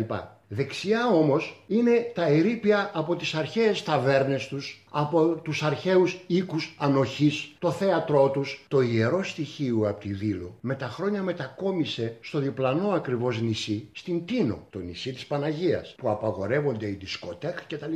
Και το άλλο, το ξέκολο, πήγε και μετακόμισε στο άλλο διπλανό νησί, στη Μύκονο. Θα παίξουμε στη Δήλο, θα είναι πολύ ωραία. Θα έχει φεγγάρι, ο κόσμος θα έρχεται με τα βαποράκια, πανόραμα. Αυτό ήταν το χιουμοριστικό βιντεάκι ανακοίνωσης. Υπήρξαν αντιδράσεις για το πώς περιέγραψε τη Μύκονο. Ο Σαββόπουλος κατέβασε αμέσως το βίντεο και έστειλε και επιστολή συγγνώμη, καθώς ήθελε απλά να κάνει χιούμορ. Όμως ο Περιφερειάρχης είπε ότι ο Σαββόπουλος είναι πλέον persona non grata. Η επικεφαλής της δημοτικής αντιπολίτευσης, κυρία Καμή, πίστευε ότι ο Σαββόπουλος είχε πάει στην Σκορδά, δεν είχε πάει, και φώναζε γι' αυτό και ζητούσε και την ακύρωση της συναυλίας. Οι οπαδοί του ΣΥΡΙΖΑ στο νησί σήκωσαν ψηλά το θέμα. Ήταν κάπως ηρωνικό. Ταυτόχρονα τον κατηγορούσαν για πουριτανό, ιεροεξεταστή και υπερσυντηρητικό και απ' την άλλη προσβάλλονταν ή μάλλον υποκρίνονταν ότι προσβάλλονταν επειδή αυτός ο πουριτανός είχε πει μια πρόστιχη λέξη για τη Μύκο. Άρχισαν και οι απειλές από τα social να μην τολμήσει να εμφανιστεί γιατί θα τον ρίξουν στη θάλασσα. Έλεγαν ότι δεν θα αφήσουν να φύγουν τα καράβια. Ακυρώθηκαν τα καραβάκια που είχαν κανονίσει να φέρουν κόσμο από τα γύρω νησιά. Τη μέρα της συναυλίας, το καράβι που έφυγε με τους λίγους ήρωες θεατές δεν είχε κανονικούς security, ενώ η αστυνομία δεν φάνηκε ποτέ. Η συναυλία οικονομικά ήταν μια καταστροφή, όμως ήταν και μαγική και με τόσο λίγο κόσμο απόκοσμη. Και τον επόμενο χρόνο ο Πουριτανός Σαββόπουλος θα εξόργιζε τους προχωρημένους εχθρούς του επειδή δεν ήταν όσο Πουριτανός έπρεπε. Στην ιστορική επαναλειτουργία του Άλσους, μια φωτογραφία με μια προκλητική ας πούμε χορεύτρια μπροστά του και τον Σαββόπουλο να την κοιτάζει έκλεψε την επόμενη μέρα την παράσταση. Η φωτογραφία θα χρησιμοποιούνταν συχνά έκτοτε και σε αναρτήσεις που είχαν σκοπό να τον μειώσουν. Μίλησα σήμερα με την παραγωγό του Σαββόπουλου και σε εκείνες τις εμφανίσεις, Ελένη Καλέση, και μου περιγράφει τι είχε συμβεί. Η φωτογραφία είναι από τα εγκαίνια του Άλσους που ο Σαββόπουλος θέλησε να βάλει εμβόλιμα ένα σκετς σαν βαριετέ ως σύνδεση με την ιστορία του χώρου. Απευθυνθήκαμε σε πρακτορείο για να έχουμε επαγγελματίες χορευτές, ζητήσαμε μια γυναίκα και έναν άντρα, τους δόθηκαν οι οδηγίες για το τι θα κάνουν. Το concept ήταν ότι θα έμπαιναν σαν αστυνομικοί που θέλουν να διακόψουν την παράσταση για ηχορύπανση και μετά θα αποκαλυπτόταν ότι ήταν χορευτές και θα έκαναν το νούμερό τους. Στην πράξη η χορεύτρια έδειξε υπερβάλλοντα ζήλο και χόρευε, σε εισαγωγικά το χόρευε, αποκλειστικά μπροστά στο Σαββόπουλο. Είχε δε φέρει η ίδια δικό της φωτογράφο παπαράτσι, ο οποίος εστίασε πάνω της φυσικά. Γι' αυτό και δεν υπάρχουν από εκείνη τη βραδιά άλλες φωτογραφίες που να δείχνουν όλη τη σκηνή, στην οποία είναι μουσική, οι τραγουδιστές και το αγόρι που χόρευε επίσης. Η αλήθεια είναι ότι φνηδιάστηκαν λίγο όλοι με το πώς προέκυψε τελικά το χορευτικό, αλλά καλλιτέχνες είναι εκπαιδευμένοι, συμμετείχαν τροποντινά, το διακομόδησαν. Η συγκεκριμένη χορεύτρια έδωσε και συνέντευξη μετά στην τηλεόραση. Γενικά κοίταξε να το εκμεταλλευτεί, μάλλον κάπως κίτρινα. Όταν επικοινώνησα με το πρακτορείο για να πληρωθεί η αμοιβή τους, έκανα κάποια σχετικά παράπονα για το τι τύπου επαγγελματίες μας στείλανε μου ζήτησαν συγγνώμη, μου είπαν ότι και εκείνοι εξαπλάγησαν, την επέπληξαν. Τέλος πάντων. Στην πραγματικότητα ήταν λίγα λεπτά χιουμοριστικού σκέτ σε μια παράσταση και η προσπάθεια για μερικά λεπτά δημοσιότητας μιας χορεύτριας. Εν τω μεταξύ, έχει ενδιαφέρον πως το σούσουρο έγινε μόνο στο ίντερνετ και μόνο λόγω της φωτογραφίας. Οι θεατές εκεί γέλασαν, πήγαν παρακάτω. Χαρακτηριστικό είναι ότι ο δημοσιογράφος Χάρης Ποντίδα είχε γράψει στο Σπίρτο μια μακροσκελή ανταπόκριση από την Πρεμιέρα και τη μεγάλη επιστροφή του Άλσους και δεν είχε εστιάσει καθόλου στο σκέτς με τους αστυνομικούς χορευτές. Μόνο στο τέλος του κειμένου το ανέφερε ως μια έκπληξη. Ιστερόγραφο. Αν δείτε αστυνομικούς να μπαίνουν και να ζητάνε την άδεια, μην τσιμπήσετε. Ετοιμαστείτε για έκπληξη, αλλά δεν θα πω τι. Μια μέρα μετά, η Ποντίδα ξαναέγραψε ένα ενδιαφέρον κείμενο στο Σπύριτο εξηγώντας γιατί δεν είχε καν ασχοληθεί με το συμβάν στην κριτική της, λέγοντας πως δεν έγινε και τίποτα ρε αδερφέ και γράφοντας. 50 χρόνια στο επίκεντρο δεν είναι και λίγο, αν δεν είναι αυτό ο ορισμός της διάρκειας, τι είναι; Πραγματικά δεν περίμενα να γίνει τέτοιος χαμός με το εν λόγω στριπτή στα social media. Αλλά και πάλι και που έγινε, αλλάζει κάτι, να έχουμε να λέμε για άλλα 50 χρόνια ακόμα.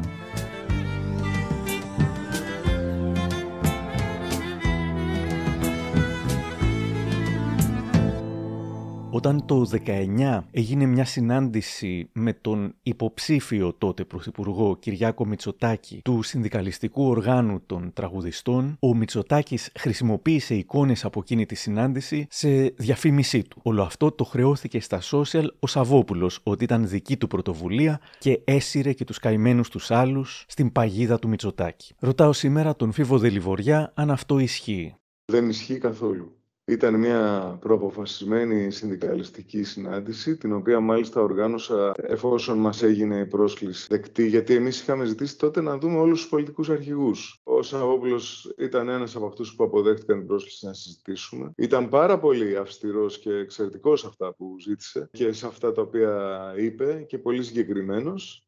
Μετά υπήρξε μία, πώς να σου πω, υπήρξε κατά τη γνώμη μου μία εκμετάλλευση του γεγονότος, δηλαδή μπήκαμε σε διαφημιστικό σποτάκι του κόμματος. Εγώ θεώρησα ότι πρέπει να τραβήξω μία γραμμή ως προς αυτό και να ξεκαθαρίσω ότι ήταν μια συνάντηση από όλες που είχαμε όλους τους πολιτικούς αρχηγούς. Ο Σταύρος Ξαρχάκος είχε αντιδράσει, θυμάμαι, λίγο επιθετικότερα ότι δεν, δεν, δεν τον κάλυπταν αυτά που είχε υποσχεθεί στο σποτ ο Μητσοτάκης. Ο Σαββόπουλος πάντως η, η στάση του ήταν απόλυτα καθαρή. Ήρθε μαζί με άλλους συναδέλφους του, εξίσου ταπεινά όπως πήγαμε όλοι και είπε με πάρα πολύ μεγάλη αυστηρότητα και σαφήνεια διατύπωσε τα αιτήματά μας. Το 2020 είχαμε την φωτογραφία που λένε ότι τον βραβεύει ο Άδωνης Γεωργιάδης. Στην πραγματικότητα ο Δήμαρχος Φιλοθέης Ψυχικού Δημήτρης Γαλάνης και το Δημοτικό Συμβούλιο είχαν αποφασίσει να βραβευτούν για την προσφορά τους ο Σαββόπουλος, ο Νίκος Βαλσαμάκης και η Όλγα Βαζδέκη. Ο Άδωνης Γεωργιάδης ήταν στο κοινό και αφού ο Δήμαρχος έδωσε στο Σαββόπουλο το βραβείο, πετάχτηκε και πήγε να τον συγχαρεί και να φωτογραφηθεί. Λίγες μέρες μετά ο Σαββόπουλος πήγε στους χρυσούς σκούφους του Αθηνοράματος, τον ξαναπλησίασε πλησίασε ο Άδωνης και κυκλοφόρησε ευρέως φωτογραφία την ώρα που τον χαιρετάει ο Άδωνης ως απόδειξη της στενής παρέας που κάνουν. Όμως η φωτογραφία που το ίδιο βράδυ βγήκε ο Σαββόπουλος με τον Ευκλήδη Τσακαλώτο του ΣΥΡΙΖΑ, όχι μόνο δεν κυκλοφόρησε ευρέως, αλλά αρχικά ο κύριος Τσακαλώτος είχε κοπεί εντελώς από την φωτογραφία. Και άλλα τέτοια. Α πούμε, κατέβαινε τα σκαλιά του Προεδρικού Μεγάρου την ίδια στιγμή με την Υπουργό Δόμνα Μιχαηλίδου, που δεν την γνώριζε καν, και γράφτηκε ότι την συνόδευε. Η εντύπωση έμενε. Σαν κερασάκι στην τούρτα της διαπόμπευσης, υπήρξαν οι επιθέσεις που του έκαναν οι αντιεμβολιαστές για τη στάση τους σχετικά με τον κορονοϊό και τα εμβόλια. Κάποιον μπορεί να τον είχε τσακίσει αυτή η συνεχής διαπόμπευση δεκαετιών. Αυτόν πώς και όχι, ο Σαββόπουλος είχε δηλώσει. Μου δημιουργεί συγκίνηση ο διαπομπευόμενος άνθρωπος που ενώ υφίσταται αυτό το πράγμα, μέσα του κάτι θριαμβεύει. Δεν ξέρω τι είναι αυτό το πράγμα. Είναι κάτι πνευματικό ασφαλώς. Το είδα για πρώτη φορά σε διαπόμπευση την Τιμπόιδων. Τους κουρεύανε, τους κρεμούσαν μια ταμπέλα και συνοδεία στη φύλακα τους περνούσαν από το δρόμο και τους φώναζαν Ου, ου, δεν τρέπεσαι, ρε. Μια φορά ήταν δύο-τρία παιδιά που τα διαπομπεύανε και θυμάμαι το βλέμμα ενός από αυτά. Δεν είχε τίποτα το φοβισμένο. Είχε το παιδί κάτι το ακέραιο. Μου φέρνει ρίγο το βλέμμα δοκιμαζόμενου ανθρώπου. Έχω αισθανθεί κι εγώ μερικές φορές να κατηγορούμε αδίκως ή να με κοροϊδεύουν. Και ενώ υπήρχε αυτή η κοροϊδία και τα χαχαχούχα, αισθανόμουν ότι εγώ κάνω το σωστό. Βέβαια, δεν είναι και άτρωτος. Στον Στάθη Τσαγκαρουσιάνο θα έλεγε πως άγνωστοι με ξεφωνίζανε στο δρόμο. Ήταν κανονική διαπόμπευση. Τα κατάπινα όλα αυτά, δέκα κιλά πήρα, διότι άνθρωπος είμαι. Θέλω να με αγαπούν. Και εξάλλου είναι στη φύση του καλλιτέχνη να θέλει να τα έχει καλά με όλους. Αλλά ακόμα πιο βαθιά στη φύση του είναι η ανάγκη να λέει αυτά που αισθάνεται, ξεχνώντας το κόστος. Όταν το θυμάται, είναι αργά, και όταν πάει να ξαναγράψει, το ξεχνάει πάλι.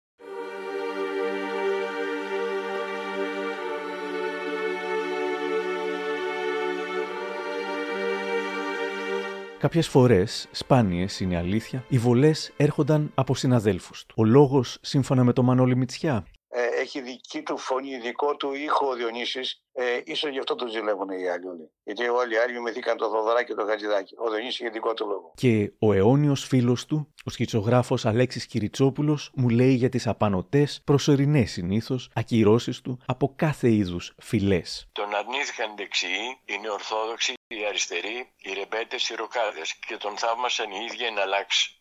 Είναι μόνος και μοναχικός. Ενθουσιώδης σαν το Δικαιόπολη, πονηρός σαν τον Καραγκιόζη και για μένα ο Δον Κιχώτης μου που αγαπώ εδώ και πολλά χρόνια, νοσταλγώ ένα βράδυ στο σπίτι του να ακούμε Ράντι Νιούμαν με ουίσκι και τσιγάρα. Το 2021 η εικόνα του Διονύσης Σαββόπουλου να χαιρετά στρατιωτικά στεκόμενος μπροστά στο φέρετρο του Μίκη Θοδωράκη στην κηδεία του προκάλεσε θύελα αντιδράσεων. Ο στρατόκαυλος που αμάβρωσε τη μνήμη του Θεοδωράκη, ντροπή, θύμισε τη Χούντα και τους συνταγματάρχες κλπ. κλπ. Τα σωματεία συνθετών και τραγουδιστών αναγκάστηκαν να βγάλουν ανακοίνωση. Απευθύναμε κάλεσμα στα μέλη μας για έναν ομαδικό αποχαιρετισμό στο μεγάλο συνθέτη. Στο κάλεσμα ανταποκρίθηκε από τους πρώτους ο Διονύσης Σαββόπουλο. Τυχαίνει να γνωρίζουμε πως πάντα όταν τον έβλεπε ο Σαββόπουλος τον Μίκη Θοδωράκη, τον χαιρετούσε ως Captain My Captain, κάνοντας τρυφερή αναφορά στην ταινία Ο κύκλος των χαμένων ποιητών. Έτσι επέλεξε να τον αποχαιρετήσει και στη Μητρόπολη. Και είδαμε σήμερα μια άδικη διαστρέβλωση των γεγονότων. Ένας άνθρωπος που χαιρετάει με συντριβή τον φίλο και δάσκαλό του δεν θα έπρεπε να χρειάζεται υπεράσπιση για οποιονδήποτε λόγο. Να όμως που στη συγκεκριμένη περίπτωση την χρειάζεται.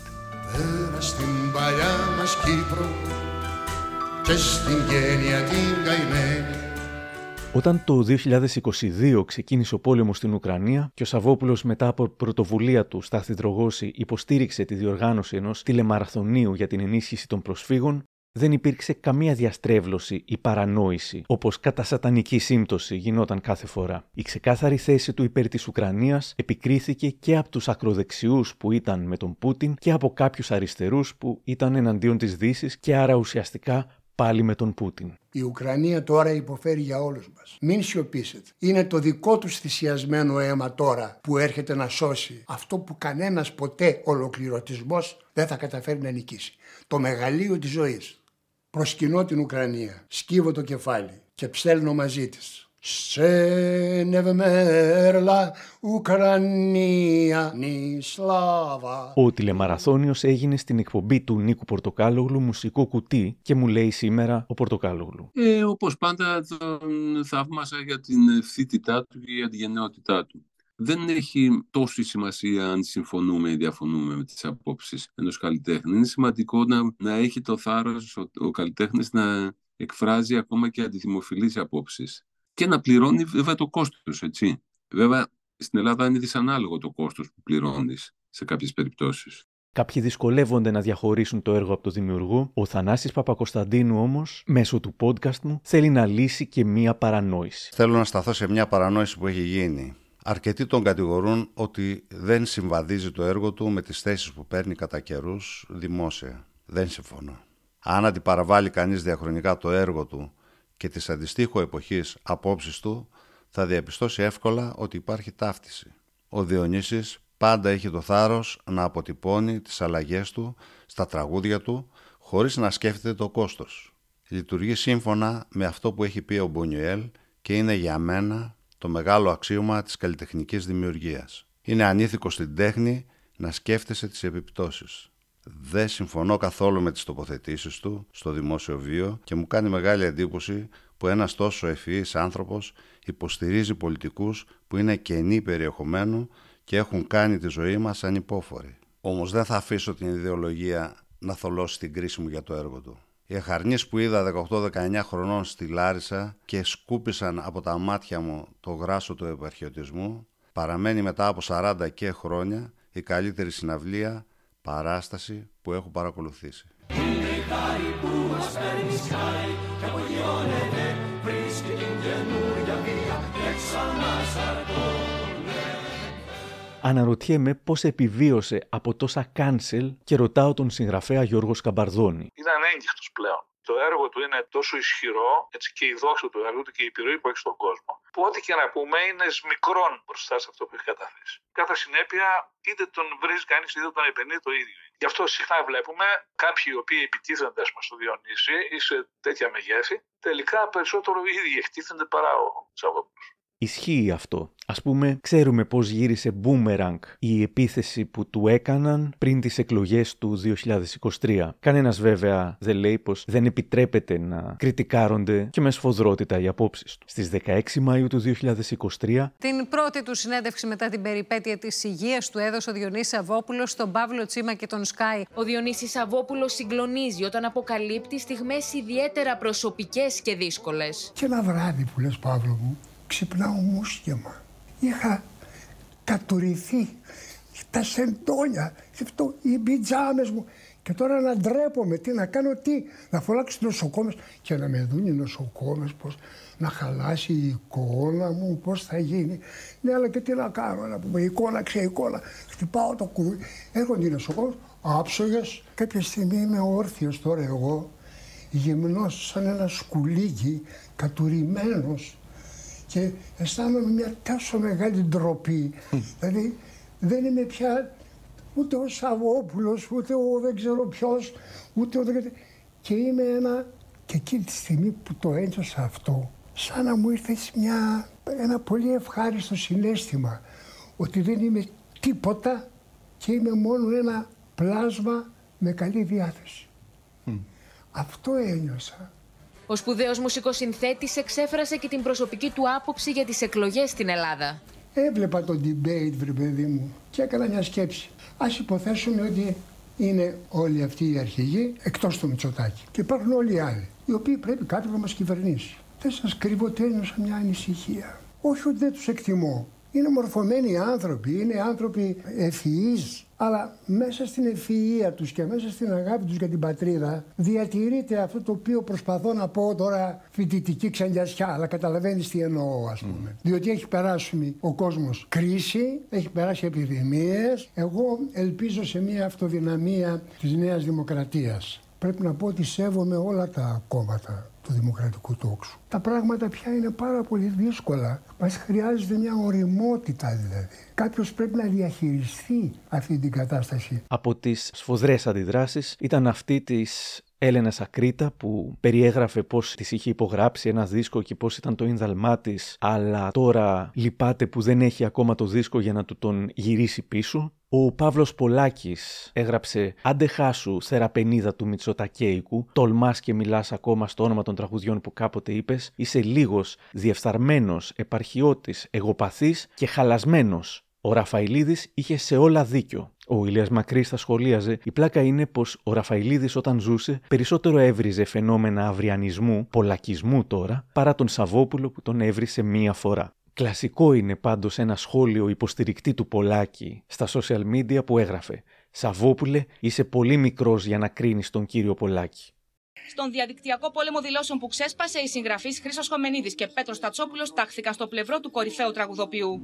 Έλενα μου, το τι θα ψηφίσει ο Διονύσης το 2023 δεν θα το θυμάται κανένα σε 30 χρόνια. Κάτι μου λέει όμως ότι τη συνεφούλα θα την τραγουδούν ακόμη.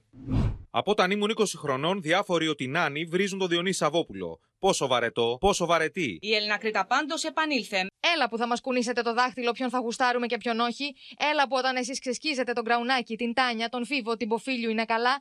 Έλα κάνε μου τη χάρη που οι ακροδεξιοί λατρέψατε ξαφνικά τα τραγούδια του Σαββόπουλου, λες και τα ξέρατε και από χθες. Και ο Νίκος Φίλης του τότε ΣΥΡΙΖΑ θα δήλωνε: Για εμένα προσωπικά ο Σαββόπουλος που υπήρξε αυτό που υπήρξε στη νεότητά μου είναι μια πληγή αυτή τη στιγμή. Ο ιστορικός και συγγραφέας Κωστής Κορνέτης θα σχολίαζε τότε. Πάντως ο Σαββόπουλος ουδέποτε υπήρξε ο αγαπημένος της επίσημης αριστεράς, μην τρελαθούμε κιόλας. Η ματιά του παρά ήταν λοξή για τα γούστα της και το ακροατήριό του σαφώς ευρύτερο από εκείνο των στρατευμένων του χώρου. Ο στίχος του Δε ήταν συχνά περιπεκτικός και ενίοτε καταγγελτικός σε σχέση με τις πρακτικές του ίδιου του χώρου. Ακόμα και το τραγούδι, η συγκέντρωση της ΕΦΕ, είναι η αποθέωση του μη στρατευμένου, που μέσα στο πλήθος και τον παλμό ενδιαφέρεται περισσότερο για τον έρωτα. Έλεος με την νοσταλγία για τον παλιό, αυθεντικό, αριστερό νιόνιο που δεν τιμά υποτίθεται ο στερνός εαυτός του. Οι πίσω του σελίδες ήταν πάντοτε αμφίσιμες και εκεί έγκυται το μεγαλείο του.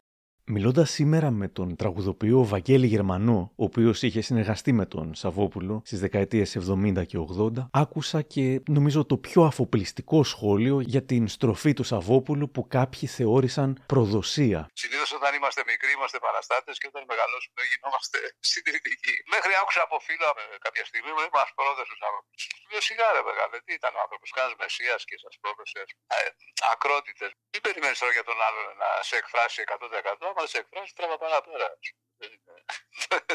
Εδώ η, πώς το λένε, απ' όλα έχει ο Μπαξές. Θα θέλα να, θα θέλα να μου παπουτσί οι επιθέσεις επέστρεφαν ως μπούμεραγκ στον ΣΥΡΙΖΑ και ο Αλέξης Τσίπρας θα υπερασπιζόταν τελικά τον Σαββόπουλο, όπως θα έκανε και ο κύριος Κουτσούμπας του Κουκουέ. Είχε προηγηθεί το αποσκηνής μπράβο του Σαββόπουλου στο Κουκουέ που είχε τιμήσει τον Σταύρο Ξαρχάκο. Η δημοσιογράφος και αργότερα βουλευτής του ΣΥΡΙΖΑ, Έλενα Κρήτα, έκανε και μια ανάρτηση για μια κόντρα του 1986 μεταξύ Χατζηδάκη και Σαββόπουλου, βάζοντας την σκληρή δήλωση του Χατζηδάκη. Η εκτίμηση του Χατζηδάκη στον Σαββόπουλο και μετά από αυτό το περιστατικό του 1986 ήταν τεράστια. Τον υπερασπιζόταν συνεχώς και παρά τους μικροτσακωμούς τα έβρισκαν πάντα. Θυμάται ο στενός συνεργάτης του Μάνου Χατζηδάκη, ο Άρης Δαβαράκης. Τώρα εκ των υστέρων λένε διάφορα, σκαλίζουν διάφορα. Η Έλενα η Ακρίτα αναφέρθηκε σε αυτό. Νομίζω ότι τη απάντησα, δεν θυμάμαι και ακριβώς. Ποια είναι για το Μητσοτάκι, γιατί υποστήριζε Μητσοτάκι.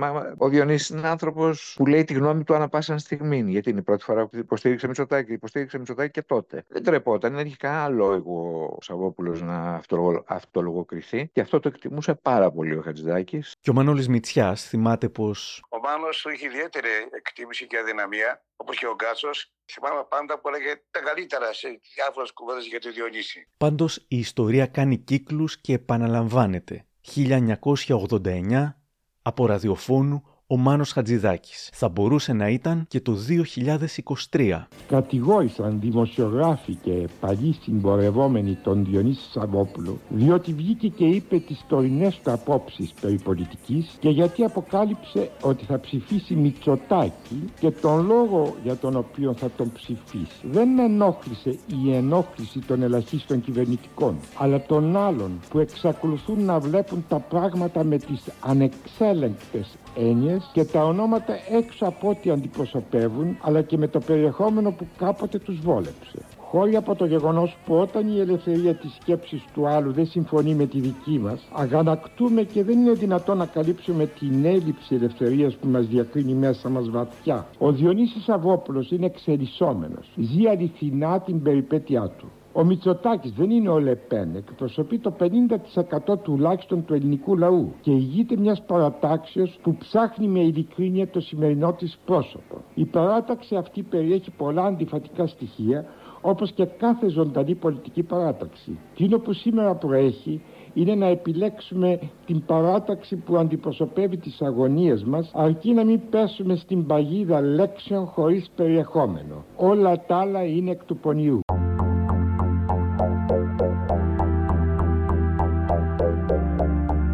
Παρά την μεγάλη νίκη του Κυριάκου Μητσοτάκη, ο Σαββόπουλος συνεχίζει να μην δέχεται κανένα αντάλλαγμα για τις απόψεις που εκφράζει. Με δύο λόγια, δεν μοιάζει να κυνηγά το δημόσιο χρήμα. Δεν επιχείρησε καν να μπει στο Όλη Ελλάδα ένας πολιτισμός μετά την πανδημία, στο οποίο μπήκαν σημαντικοί δημιουργοί και καλά έκαναν. Δεν θα τους πει κανείς κρατικοδίαιτου που πήγαν, αλλά το Σαββόπουλο που δεν πήγε φυσικά και θα τον πούν. Κι ας έχει σχεδόν τρεις δεκαετίες να εμφανιστεί στο Φεστιβάλ Αθηνών, αν και του προτάθηκε πολλές φορές, κι ας μην έγινε ποτέ ούτε καν μέλος Διοικητικού Συμβουλίου Πολιτιστικού Οργανισμού, ή βουλευτής ή υπουργός, αν και επίσης είχε προτάσεις από διάφορα κόμματα. Οι συναυλίες του στο Ηρόδιο είναι ιδιωτικές παραγωγές, συμμετείχε στην Επιτροπή 2021 Αφιλοκερδός, αφιλοκερδός και στη διοργάνωση έκθεσης για τα 100 χρόνια από τη Μικρασιατική καταστροφή, για το ότι δεν εγκλωβίστηκε ποτέ σε κανένα κόμμα και πάντα έκρινε ανάλογα με τις συνθήκες, ο Διονύσης Αβόπουλο μου λέει σήμερα. Έχω ξαναπεί καλά λόγια για πολιτικούς αρχηγούς κατά καιρούς. Δεν ήταν μόνο από ένα κόμμα κόμμα ήταν και από τη Νέα Δημοκρατία και από το Πασόκ και από το Κουκουέ εσωτερικού. Δεν πρόλαβα βέβαια να πω καλό λόγο για τον Ηλία Ηλιού, γιατί τότε δεν μου παίρναν ακόμη συνεντεύξεις. Και ο Μιχάλης Παπαγιαννάκης. Αν γινόταν αρχηγός θα τον υποστήριζα. Ε, αυτό δεν είναι το προνόμιο που μας δίνει η δημοκρατία. Να διαλέγεις ανάλογα με το πώς διαμορφώνεται η κατάσταση τη δεδομένη στιγμή.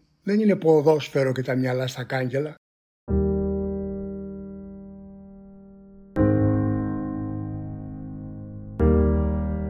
Ποια δίψα σου μένει ακόμα αξεδίψαστη, τον ρώτησε ο Στάθης Τσαγκαρουσιάνος στη LiFO το 2021. Η δίψα για λίγη γαλήνη, απαντά ο Σαββόπουλος. Συνήθως είμαι αγχωμένος, ανήσυχος, κοιμάμαι δύσκολα, διψώ για έναν καλό ύπνο. Τι νιώθεις για μας, αν φεύγαμε ένα ταξίδι μακρινό και ήξερες ότι δεν θα μας ξαναδείς, τι θα μας έλεγες πριν χωριστούμε για όλο αυτό το θυελλώδες πάρε δώσε που συνέβη μεταξύ μας δεκαετίες τώρα, αυτό το δύσκολο έρωτα με τα απαράμιλλα άνθη; Ήμουν ο μεγαλύτερος θαυμαστής σας στην αρχή, σαν εσάς ήθελα να γίνω. Μετά όμως μου φερθήκατε σκληρά και απαξιωτικά κάποιες φορές και γέμισα οργή. Ήμουν ο μεγαλύτερος θαυμαστής σας επί γης και με κάνατε τον μεγαλύτερό σας εχθρό κάποτε. Ήθελα να το πω, να το ακούσετε και να τελειώνει πια αυτό. Στο καλό, σας αγαπώ πολύ. Δεν μας χωρίζει τίποτα πια και πιστεύω ακράδαντα πως θα ανταμώσουμε πάλι όπως σας βλέπω και με βλέπετε. Ο Φίβος Δελιβοριάς μου λέει ο μίζερος έτσι και άδικος, κατά τη γνώμη μου, τρόπος με τον οποίο επιτίθενται πολλές φορές διάφοροι στο Σαββόπουλο, έχει να κάνει με το ότι τους πήρε από το χέρι και τους περπάτησε ένα βήμα παραπέρα. Έχει να κάνει με, μια γκρίνια ότι τώρα με έφερες εδώ και τώρα τι θα κάνω και πού με αφήνεις και τι είναι αυτά που λες. Και τι... Υπάρχει δηλαδή μια, μια σχεδόν ε, ψυχαναλυτική οργή απέναντι σε αυτό το, το περίεργο πλάσμα το οποίο ας πούμε μας έδωσε την ψυχή του και μας πήγε λίγο πιο μπροστά. Σκέφτομαι πολλές φορές ένα στίχο στίχο από το τραγούδι εμείς το 60 που λέει Να ζεις το θάνατο σου για τους άλλους Δεν έχει τέτοιο επάγγελμα εδώ Και νομίζω ότι αυτό έκανε ο Σαββόπουλος συνέχεια. Ζούσε κάθε φορά μικρούς θανάτους έμπαινε πολύ βαθιά μέσα σε ένα μικρό κόσμο, στον κόσμο του ρεμπέτικου, στον κόσμο της αριστεράς, στον κόσμο της παράδοσης, την ορθοδοξία, ξέρω εγώ, στον κόσμο της πίσης. Τον ενδιέφερε πάντως ένα συγκεκριμένο σύμπαν μέσα από το οποίο επαιδείω κάθε φορά να ξεφύγει. Λοιπόν, μέσα σε αυτό ζούσε πάντα ένα μικρό θάνατο και μια μικρή ανάσταση. Λοιπόν, αυτές οι αναστάσεις του που τις έχουμε όλες, ξέρω εγώ, μαζεμένες στα τραγούδια του, στις παραστάσεις του, σε όλη αυτή τη μικρή κυβωτό που μας άφησε, είναι μια αιώνια κληρονομιά. Και όσο και αν τις αντιστεκόμαστε, τις αντιστεκόμαστε ακριβώς επειδή μας αφορά. Επειδή μπαίνοντας στο δικό του καραβάκι, αν θα συναντήσουμε κάποιον, είναι ο βαθύτερος εαυτός μας.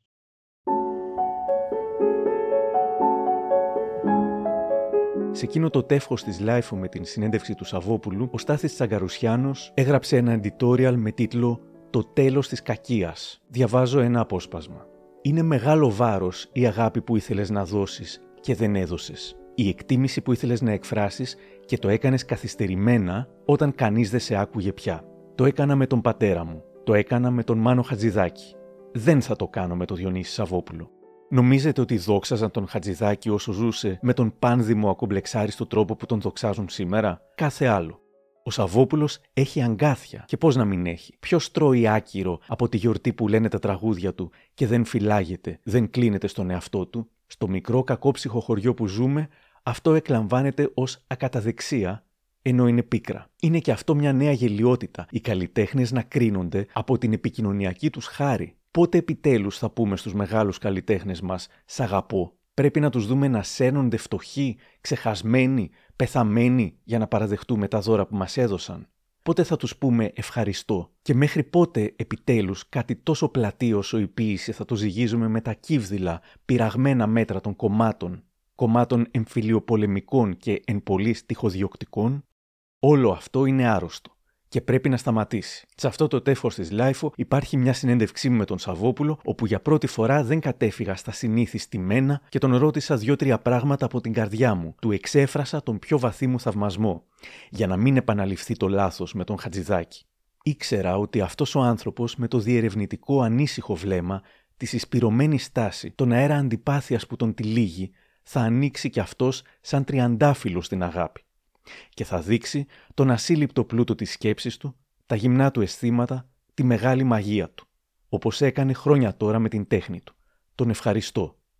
Και ο Στάθης Αγκαρουσιάνος κλείνει το κείμενό του και μαζί κλείνουμε και το σημερινό μας επεισόδιο. Ό,τι έγινε, έγινε. Ας προσέξουμε από εδώ και μπρος τους λίγους που απόμειναν και αξίζουν. Κάπου εδώ τελειώσαμε. Ευχαριστώ τον Διονύση Ζαβόπουλο για όλα. Για χαρά.